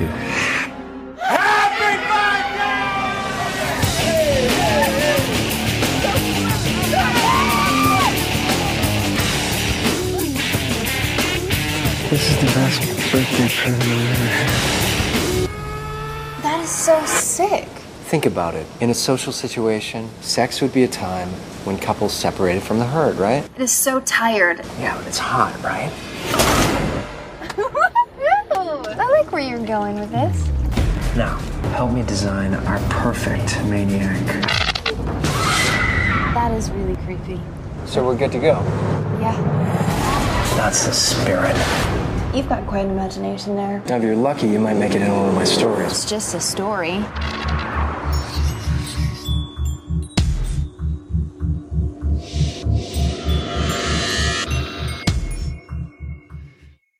Kelsey, how does Red Velvet begin? We start with a couple arguing. I don't know. A couple is arguing. I wrote down that the lights go out and that a kid is upset, but I don't know what the fuck that means. I wrote down is it day or is it night because it was very confusing. Uh-huh. And then we see the kid from ET, Aaron, played by Henry Thomas, says this has got to stop. This is gonna stop. Then we'll see our main character, who is Linda, played by Kelli Garner. And she will come out of the apartment and shout asshole at the door. She very obviously has a big thing of laundry, and they really wanted to make it clear to you that this was heavy for her because they like make her stop, put it down, and then she like does something else, and then she picks it up, and it's Like the lid falls off, she has to pick up the lid, and then something she sets something down, and then has to pick up that something, and like there's a lot of so actors have to do busy work okay it's something it's something that's actually kind of hard to teach actors because it, it people just don't consider like what real life is actually like Right. when they're acting one hundred percent. and if you're told that okay you need to struggle with the laundry here we have an example of what a kid might do who doesn't know how to do busy work well She's terrible with busy work. mm-hmm She's really bad. the best she does is when she's folding laundry, and even then, it's kind of like, ah. Yes. But like, there's there's another time where she needs to like clean up in her apartment later on in the movie, and it's just all I I can see it in your face that you're just thinking about what you have to do next, and I can see it in your behavior that you're just prepping to do this thing that you do next, but your character hasn't made that decision yet. Yes. So why can I see it in you? And Mhm. she's like this throughout the whole fucking movie. Yes. Yes. Aaron ends up following Linda to the laundromat. Okay. Also, she's an asshole and just walks in and just lays down on the entire couch of this laundromat. Eh. There was No. nobody there at the time. It's a shitty thing to do. Eh. So he walks in and he okay, so the difference here is he want her his character wants her to notice him. Yeah. His character wants her to say something to him. He wants her to engage him. So he will very much on purpose do certain things. Like he will be overly loud. He will ob- Huffing and ugh. he will Yeah. obviously drop quarters. He will Mhm. throw his clothing into the into the laundromat. And that is because that's what his character is supposed to be doing. Right. So we see his character making these decisions. Yes. Not Henry Thomas. Yes. So she obviously does. She points out that he dropped some quarters, and I actually think he does a, a decent job here of this is something that I've tried to teach kids, and it's really difficult to do. When you want your character to be lying, but also at the same time, Communicate that you're lying Yes. to the audience. Yes. Uh huh. and it is a hard thing to do, and I will give him that he does a decent job of it. Yeah. Yeah, but okay, so let's not we're not going to go into the details of this entire conversation because it, it's annoying to have to do that, but these characters, these two characters, Aaron and Linda are awful. They're just awful. And he starts out by negging her a bunch and like not just negging her but being an asshole to her because he thinks this is going to get her to engage with me, make me seem unattainable, like so eh, so she might be more interested and she'll engage with me and it works and she does and it's just like 10 minutes of just them back and forth being dickheads to each other. It's not entertaining. It was really fucking annoying. By the way, Linda, did I mention you're awfully nosy? I'm not the one eavesdropping on people's apartments. Well, I don't exactly have to hold a glass up against the wall to hear wh- what's his name, the dumb fuck, kicking your ass. His name is Kyle, and he doesn't kick my ass. Half the time, you're probably hearing me throw shit. I tend to break things when I'm angry. Whoa. So, uh, since we're prying into each other's personal lives, I gotta know what happened to your eye. Why? Just curious. I mean, I've only known you for a wash cycle, and I already want to punch you in the face. And then they go get lunch together. What? Why would you even talk to this awful human being? he very obviously i mean like not not like obviously like he actually does he tells her i'm going to convince you to go on a lunch date with me because all the things i'm doing are exactly what you are attracted to and he's absolutely correct she she thrives on dramatic relationships that is why she's with her boyfriend who all they ever do is fight Yeah. I wrote down here, what is this script? Are these jokes? Is this banter supposed to be cute, endearing, clever? It is none of these things. Yeah, I wrote down what is this dialogue? what are these fake ass characters? And then I wrote down, oh, I get it. This was originally supposed to be a play. I thought the same thing. This I was thought the definitely same exact thing. written to be a play originally. And if the writer didn't realize that, then they need to realize that about their writing. Well, this just reeks of a writer who thinks they're clever but doesn't actually have any skill.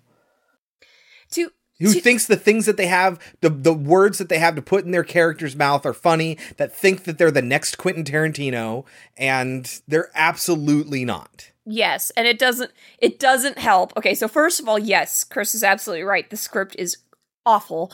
But then on top of that, you also need a good director to make these kinds of like so Chris just mentioned Tarantino. The reason he mentioned that is because there are several conversations here where they've got really quick one-liners back to each other. Uh-huh. With Tarantino, everything is snappy, everything is fast, everything is quick.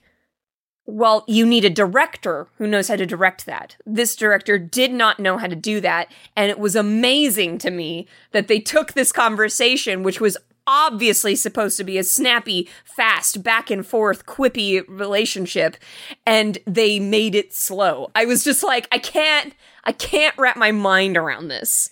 You don't even know how to film this properly. I think the thing that's the most remarkable to me, and I hate to just, I feel like I'll harp on this just a little bit more and let it go, but Kelli Garner, who plays Linda, is terrible in this movie. Like, just awful. And then we look at her the list of things she's been in. How did she get any of these roles? I knew her from Lars and the Real Lars Girl. and the Real Girl. And what's Girl, the other one I saw that I was like, oh, she's in that too. Horns. Horns. Okay, so she's in The Aviator. is she? Yes. Oh my god, is who? It says Faith Domergue. Maybe she's his girlfriend that he has, the little eighteen-year-old girl that he gets. She was in Pan Am, the TV series when that was on. Like, Jesus. Look, I I don't remember her from Horns. I think she's a bit part in that movie, but I do remember her from Lars and the Real Girl. And she's just supposed to be kind of a quiet, quirky girl like he is. He's a quiet, quirky guy. So I think she does fine in that role because it doesn't Mhm. take a lot.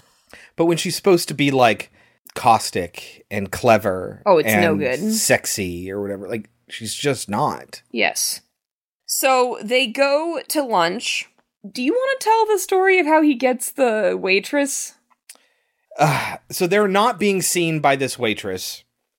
Oh, by the way, I also wrote here by the time they go to dinner, and then you just realize, oh, it's all just going to continue on in a new location now. Yes. Oh, hooray. Uh, that okay. So earlier I mentioned, and Chris said it too, that this seems very much like a play. If you were wondering what the heck we mean by that, we just mean that plays obviously have to thrive on dialogue. So plays often will do so much work with the dialogue Uh-huh. that like you might you might watch a play and be like, oh, they didn't even need scenery, Right. Right, And, there are that- plays that do that. yeah, there are plays that do that because it's It's sort of like black box. the the acting between acting on stage and acting in a film are two very different things. Yeah. And so when a when a script relies solely on the on the dialogue, it feels like a play. Yeah. And you know what ends up happening is when you just you just decided, "Oh, I'm going to write a clever conversation." And that's all you're actually worried about. What ends up happening is then you build the rest of the scene around them and it's like, "Oh, I guess they're in the laundromat." And you just do laundromat-y things while you're there. Yeah. Oh, and now they're sitting across from each other at a restaurant. Like, if I was to say, I have great dialogue here of just two people bantering back and forth, where should I put it? I don't know. In a cafe? Like, this is what it feels like. Mm-hmm. But anyway, now they're talking about how the waitress won't serve them, hasn't even acknowledged that they're even there. But now that we're in a second location, I wrote down, I would have turned off this movie by now. If we weren't watching it for the show, I would have turned it off. Yes. And I do not do that often. Yeah. It's very, very rare. It's really bad, guys. But I was like, nah, ah, oh, I guess I got to watch it for the show. Um, I just kept hoping. I mean, I don't even know if I would put hoping as my word. I, I just kept believing that they were gonna do a twist. Yes. There is no twist in this movie, guys. This is exactly. I mean, like There's you- a twist, but it's the one you think is going to happen. Oh yeah, I mean, I mean, I wouldn't call it a twist because you knew it was going to happen from the get go. The man is wearing a white jumpsuit. He's upset because he can't get any work done. You know this is a horror movie. Uh huh. Well, he's talking about how it's stain resistant. yeah, like, and you keep th- you keep thinking it's going to end up being her. Yeah, right. Oh, maybe she's, or maybe this is that thing that Kelsey really wanted that we got in Holidays. Holidays, where They're both serial killers. two serial killers on a blind date. You know, oh, you thought maybe that was going to be the. T- nope, nope, nope, nope. No. We're just seeing him hunt her. Yes. in the most awful boring way. In the Yeah. most boring way Really. possible. So the waitress won't serve them, like not even acknowledging that they're there. And he's like, "Oh, watch this. I'll do it." And she's like, "What do you got? Magic?" And he's like, "Yeah, I do." And then he like does something with his puts his hand on his back and what i thought was was he was signaling to the waitress uh-oh i'm bored i'm heading out yeah. That is uh-huh. not what he does But no, even this isn't that clear. So he puts his hand behind his back. She turns around and immediately comes over and takes their order. And she's like, wow, that's really impressive. And as the waitress is walking away, he reaches back again and puts a giant cockroach. they're showing you what he did earlier they're Oh, showing you what he did the first time Oh, okay. yeah but like They didn't make that clear. It looked like that as she's walking away, her walking away from that table and her walking by him to grab that cockroach off of him was the the Kuleshov effect was telling me that this thing followed the other thing. And there was nothing about it that was telling me that oh no, this is a flashback to what he did. I was two like, seconds ago this is a flashback weird. from two seconds Yeah. ago what he did is he put a cockroach on his back and she took it off of him and smashed it before they could quote unquote see it. She was hoping, you know, he wouldn't notice, but it, it uh, okay, whatever. So then they get into this the premise, the context for this whole movie being told is that they talk about how he what he does for a living is he is a writer and he tells stories and she's like, "Oh, tell me a story." He finds out that she was supposed to go to a cabin for a birthday party this weekend and her boyfriend wanted to stay home and watch the game but was also unwilling to drive her up there yeah they only have like one car or something like that or her car's a piece of shit. Oh yeah, her car doesn't work well.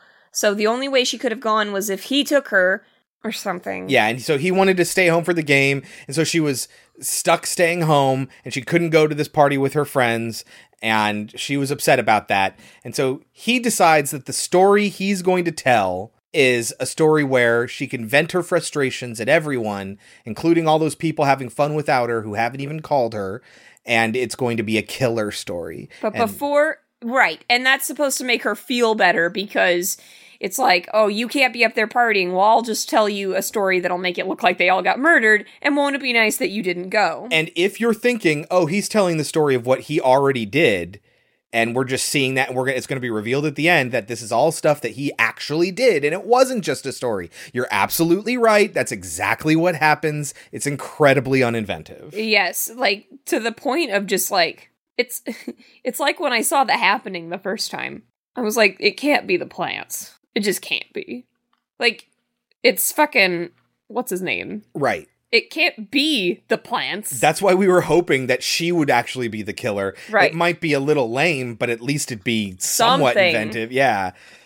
but it's not.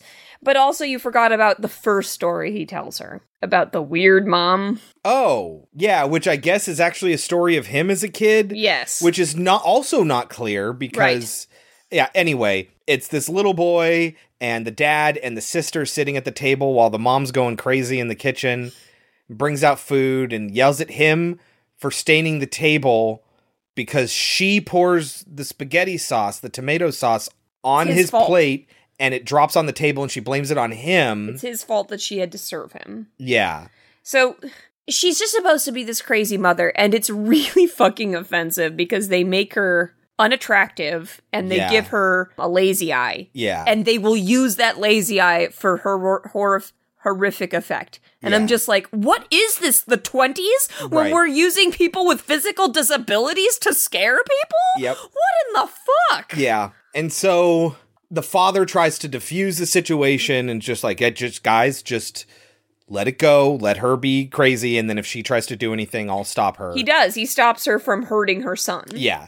And then at night, the dad decides this needs to stop and he smothers her with a pillow. And while she's struggling against it and he's having trouble smothering her with this pillow, all of a sudden you see come into frame, which is a little interesting, the sister's hands and covers the pillow and helps hold it down. And then the son's hands come into frame and help hold it down. So the three of them help kill the mom to save themselves from her insanity, I guess. But when she dies, her lazy eye rolls over and looks at the kid. Yeah, uh huh. And then they look at him, and then that's the end of the story. We also get a bullshit story. Like, literally, guys, so much of this is just filler. So much of this is, hey, we need more time. This should have been a short. Yes, it and it could have been a fun short. Yes, but it's not. No. And we get this bullshit story about how Linda is a ninja and kills the lady that works inside the restaurant.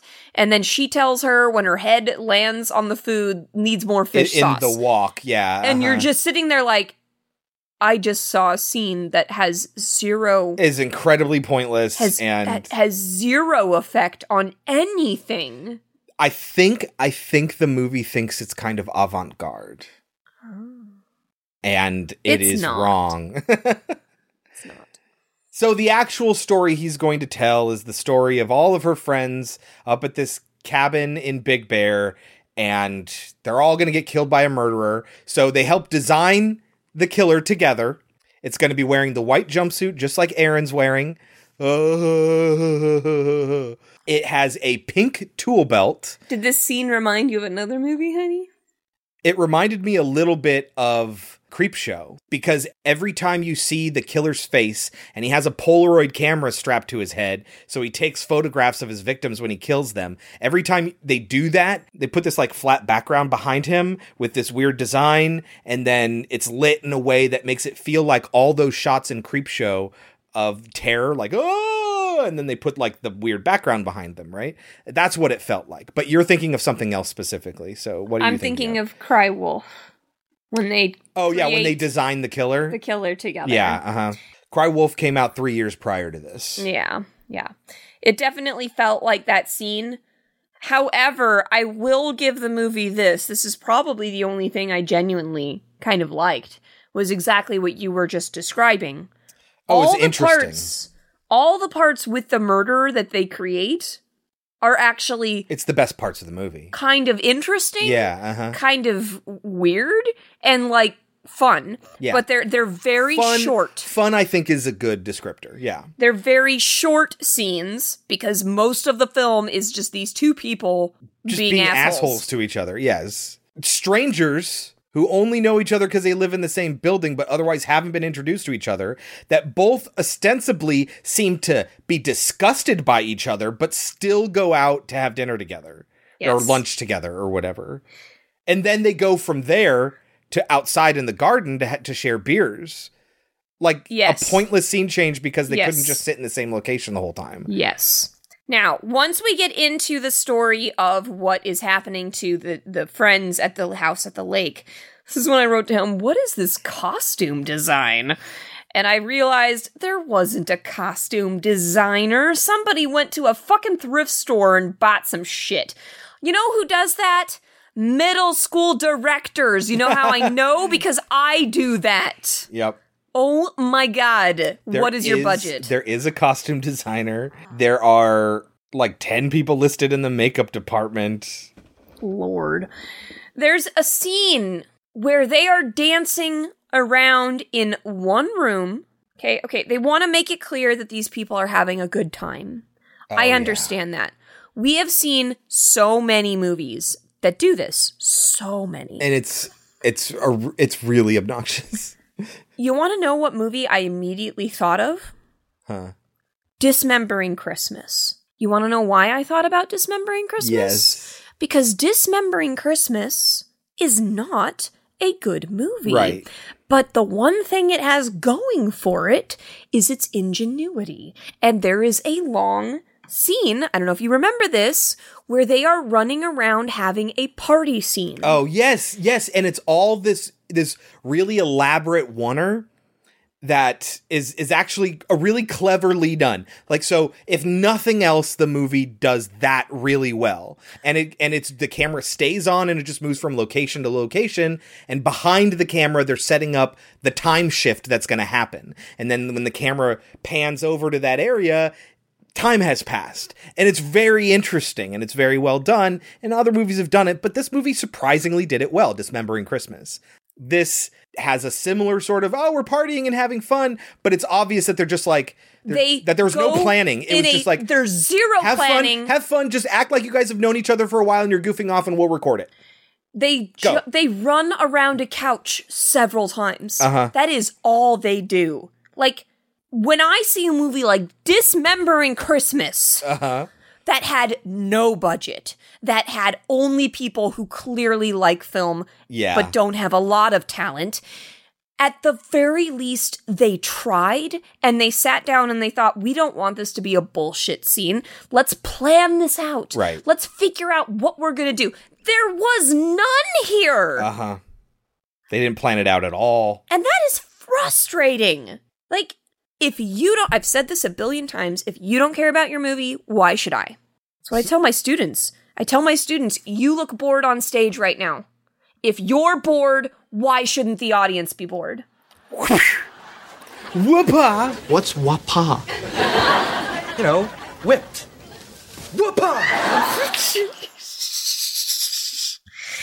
Anyway, there's a scene. Okay, so after they have their little party, they decide to go to the lake, and there's this long ass scene of them walking to the lake. And I wrote down, "Where is this lake? What is this they walk they lock they they walk down this long hill in the forest where the ground is is littered with leaves so it's got to be like autumn and I wrote I actually have this note here this director is really proud of this oner walk to the lake because it's just one long take but nothing happens we're just watching Where- them walk to this lake Where is this lake? mm-hmm. What is this dialogue? What are these movement choices? What is this conversation? And then in all caps, get to the fucking lake. yeah exactly Oh my god, is this movie just stuffed with filler? Yep so how do you want to handle this Okay. We'll we will start to see some people getting picked off. One will forget his boom box. I'm sorry, what year was this Uh-huh. made? Well, He it's has to go back to get his boombox. It's 2008, so the iPhone had just come out the year prior. Like, not everyone has all their music on their phone. Anyway, and we will start to get some kills. And like I said, guys, these are the shining moments for the film, and they're not that great.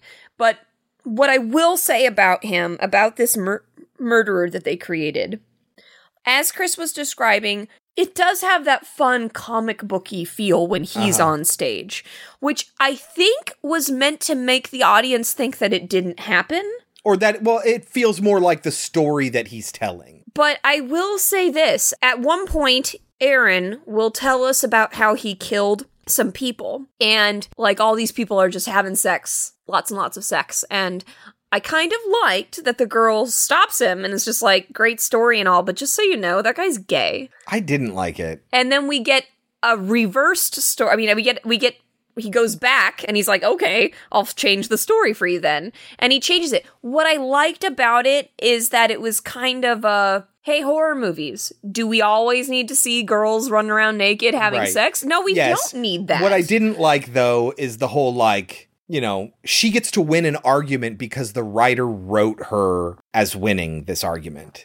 She describes this guy, he's got tattoos and he's got long hair and da da da da da. And so he starts telling a story with this character and then he has sex with this girl and she goes, Ha, you just made an assumption. Turns out he's gay. Like it was, well, yeah, because the writer says so. You know what I mean? Like, It, it that's a bad way to win an argument.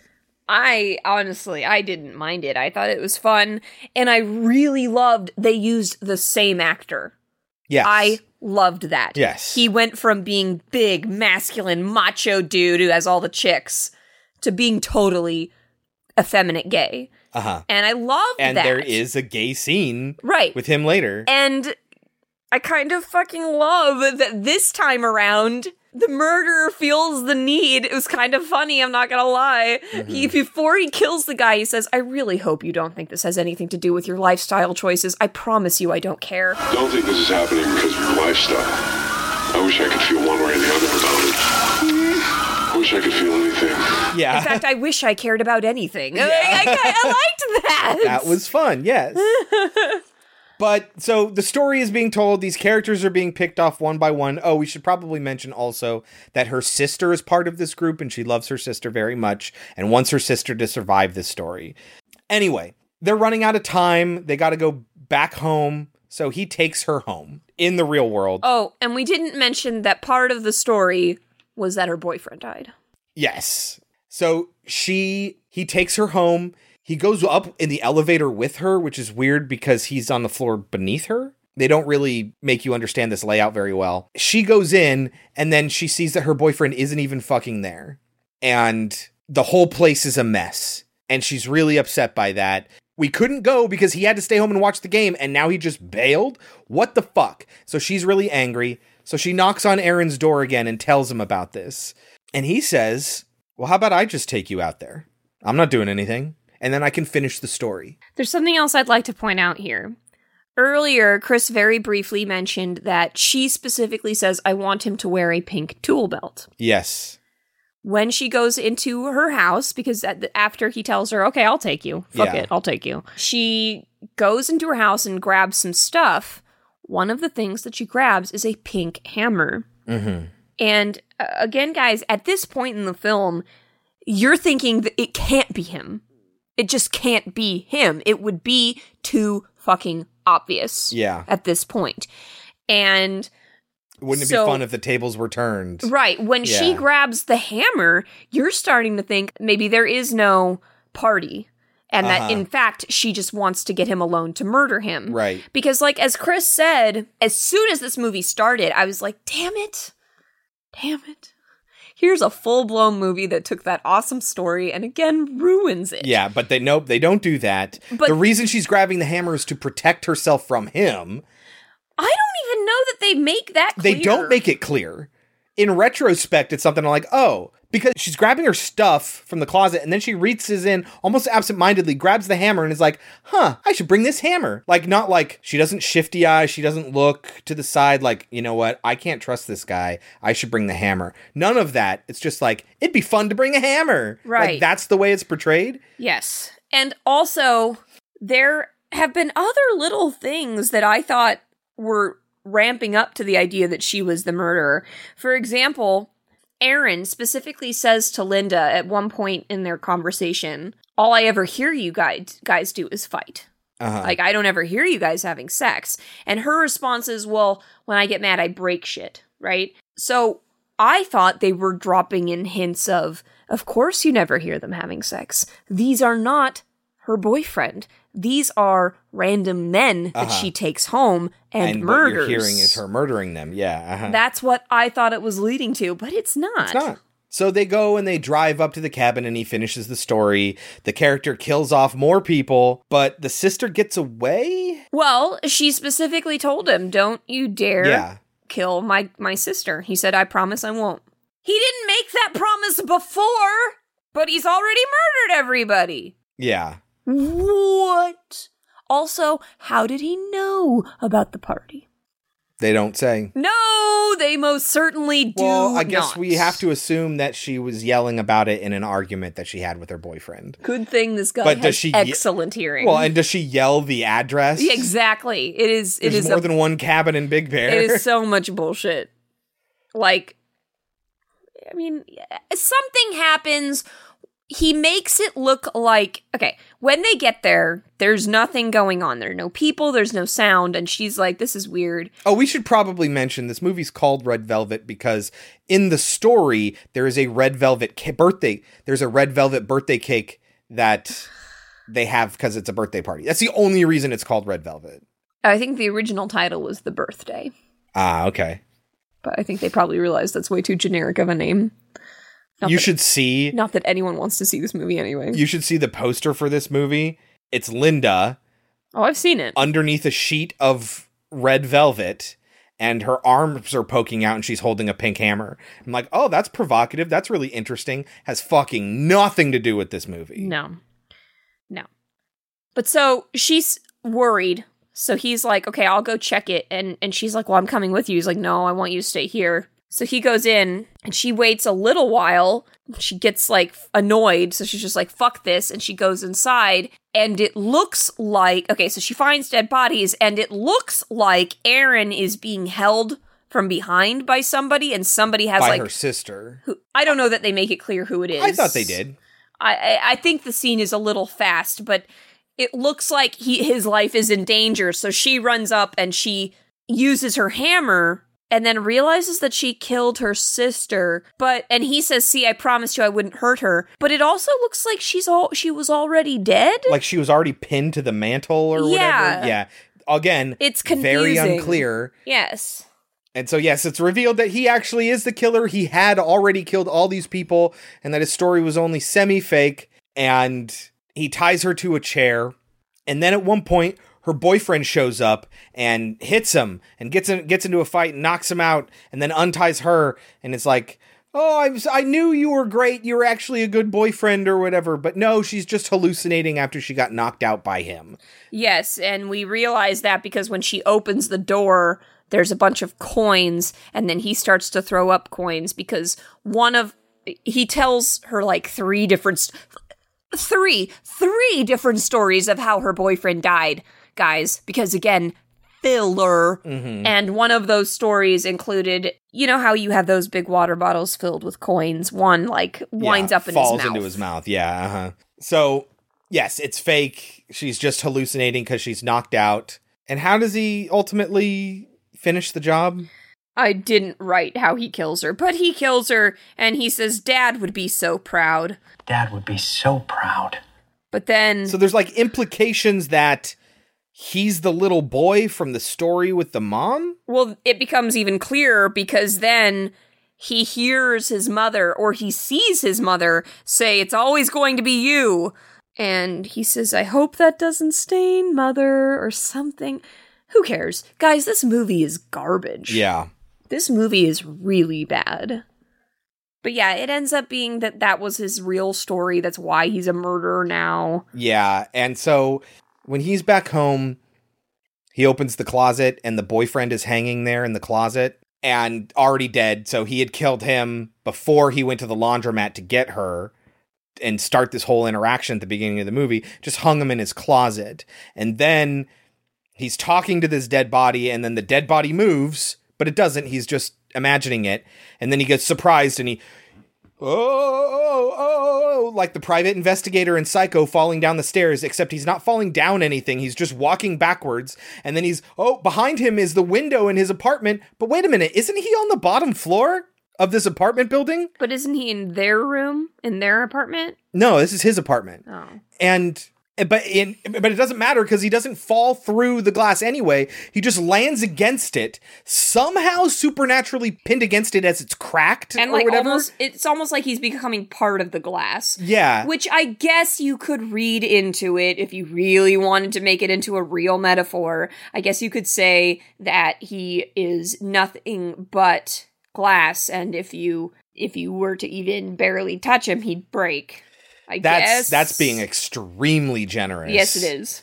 Like extremely generous. It doesn't make any sense why he would have been scared by this body because it has no impact on the actual story itself. Well, no, it's because he sees his mom. He sees something about his mom. I yeah, but down- it's the body that moves that that is what scares him. He might have seen his mom, but the body waking up. But then it turns out that, that the dude's not actually still alive. He is actually dead, so it was a hallucination anyway. And then he's just like pressed up against this glass, again, standing up.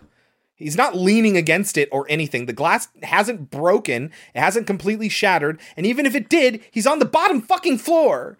So what is this about? It's a metaphor. It's terrible. yes. Ugh. It's still a metaphor. I don't think you're supposed to take that literally. So, Kelsey, no critical reviews on Rotten Tomatoes, not a big surprise. But there are just shy of 1,500 audience reviews. What? Why? What do you Who has ever heard of this movie? apparently 1,500 people. Oh my god. What do you think it has on Rotten Tomatoes audience score? 10. 49. Do you remember What- the what? audience What? gave Madhouse 24? What? 49. Why? Oh, it doesn't give you a consensus. No. Oh my god. That is that is sad. I think that there is a subset of horror culture that is so entrenched in horror that anything that is remotely weird automatically gets kudos and automatically gets praise. I, like that has to be the case, right? That's really bad. Like you can't love horror and dislike bad movies. I can't believe Madhouse got a 24 and this has a 49. Yep, totally backwards.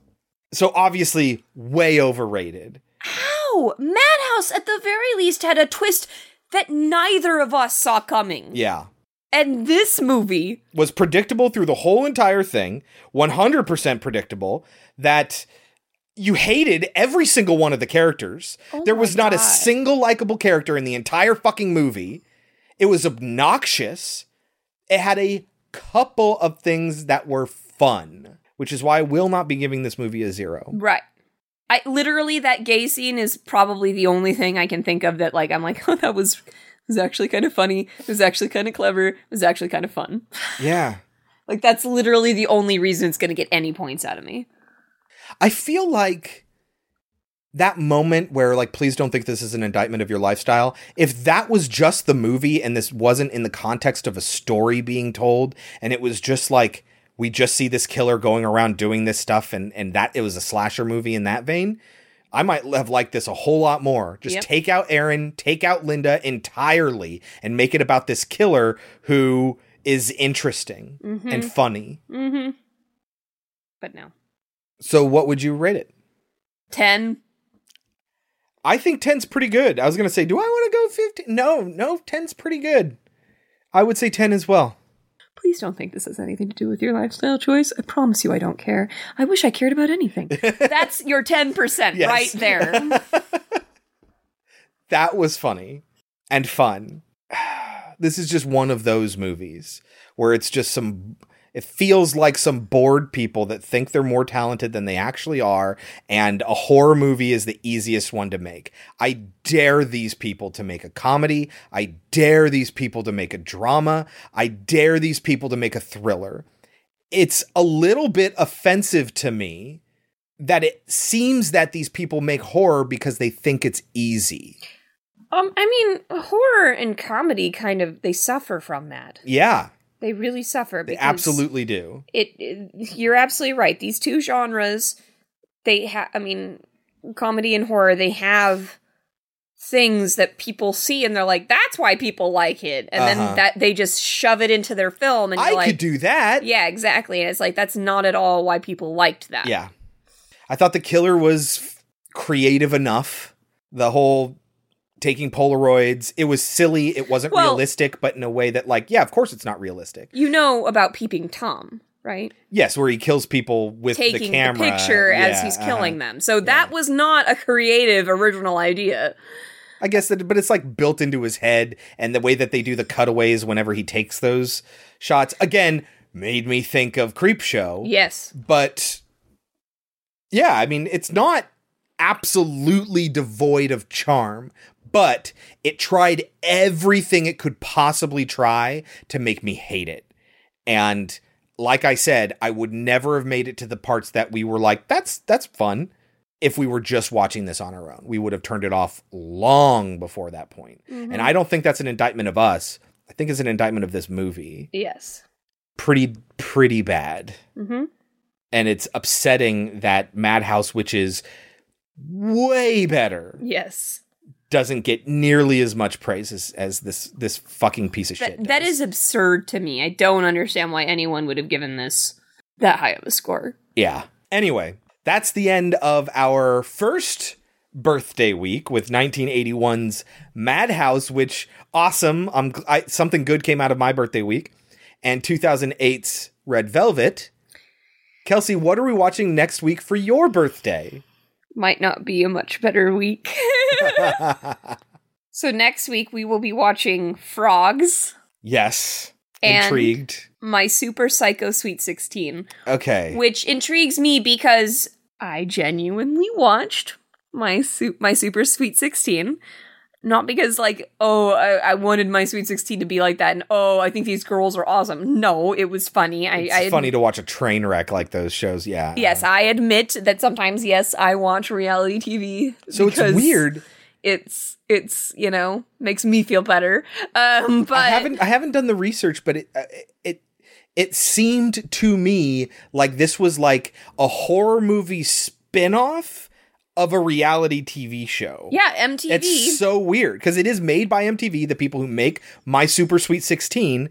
And if you want to find it anywhere, it's not under movies, it's under TV shows. They've made three of them and they call them seasons and they're one episode seasons. And so we're going to watch the first one. Do you know who's in it?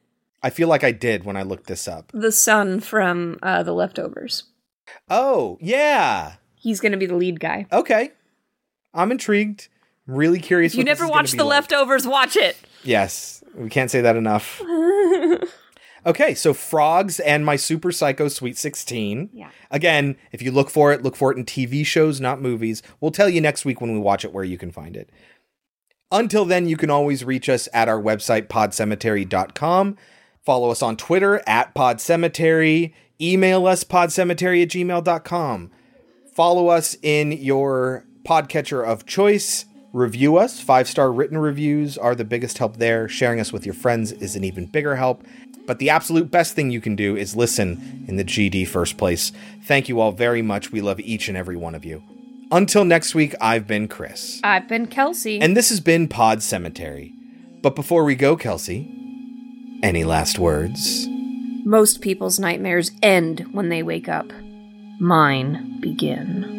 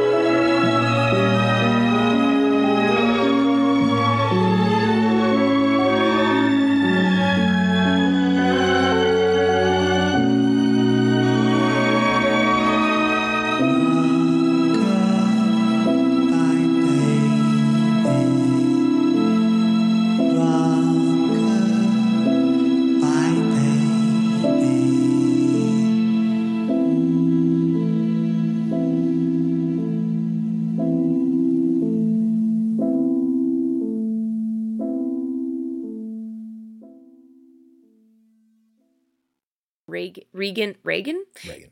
Reagan. I mean, Goofy swallows the baby toy in a Goofy movie. That doesn't count. you know it. I feel weird doing it even when I'm like in a limo and like that's part of the service that you're Yeah. paying for. Been in a lot of limos, have you? Oh. I guess I do sound like a privileged asshole. I don't mean to. I'm Just teasing you.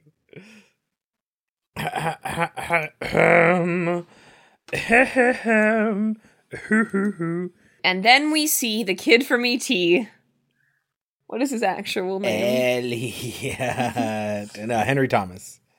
What's his name in the movie? Aaron. Aaron, played by Henry Thomas. She she she What the fucking why?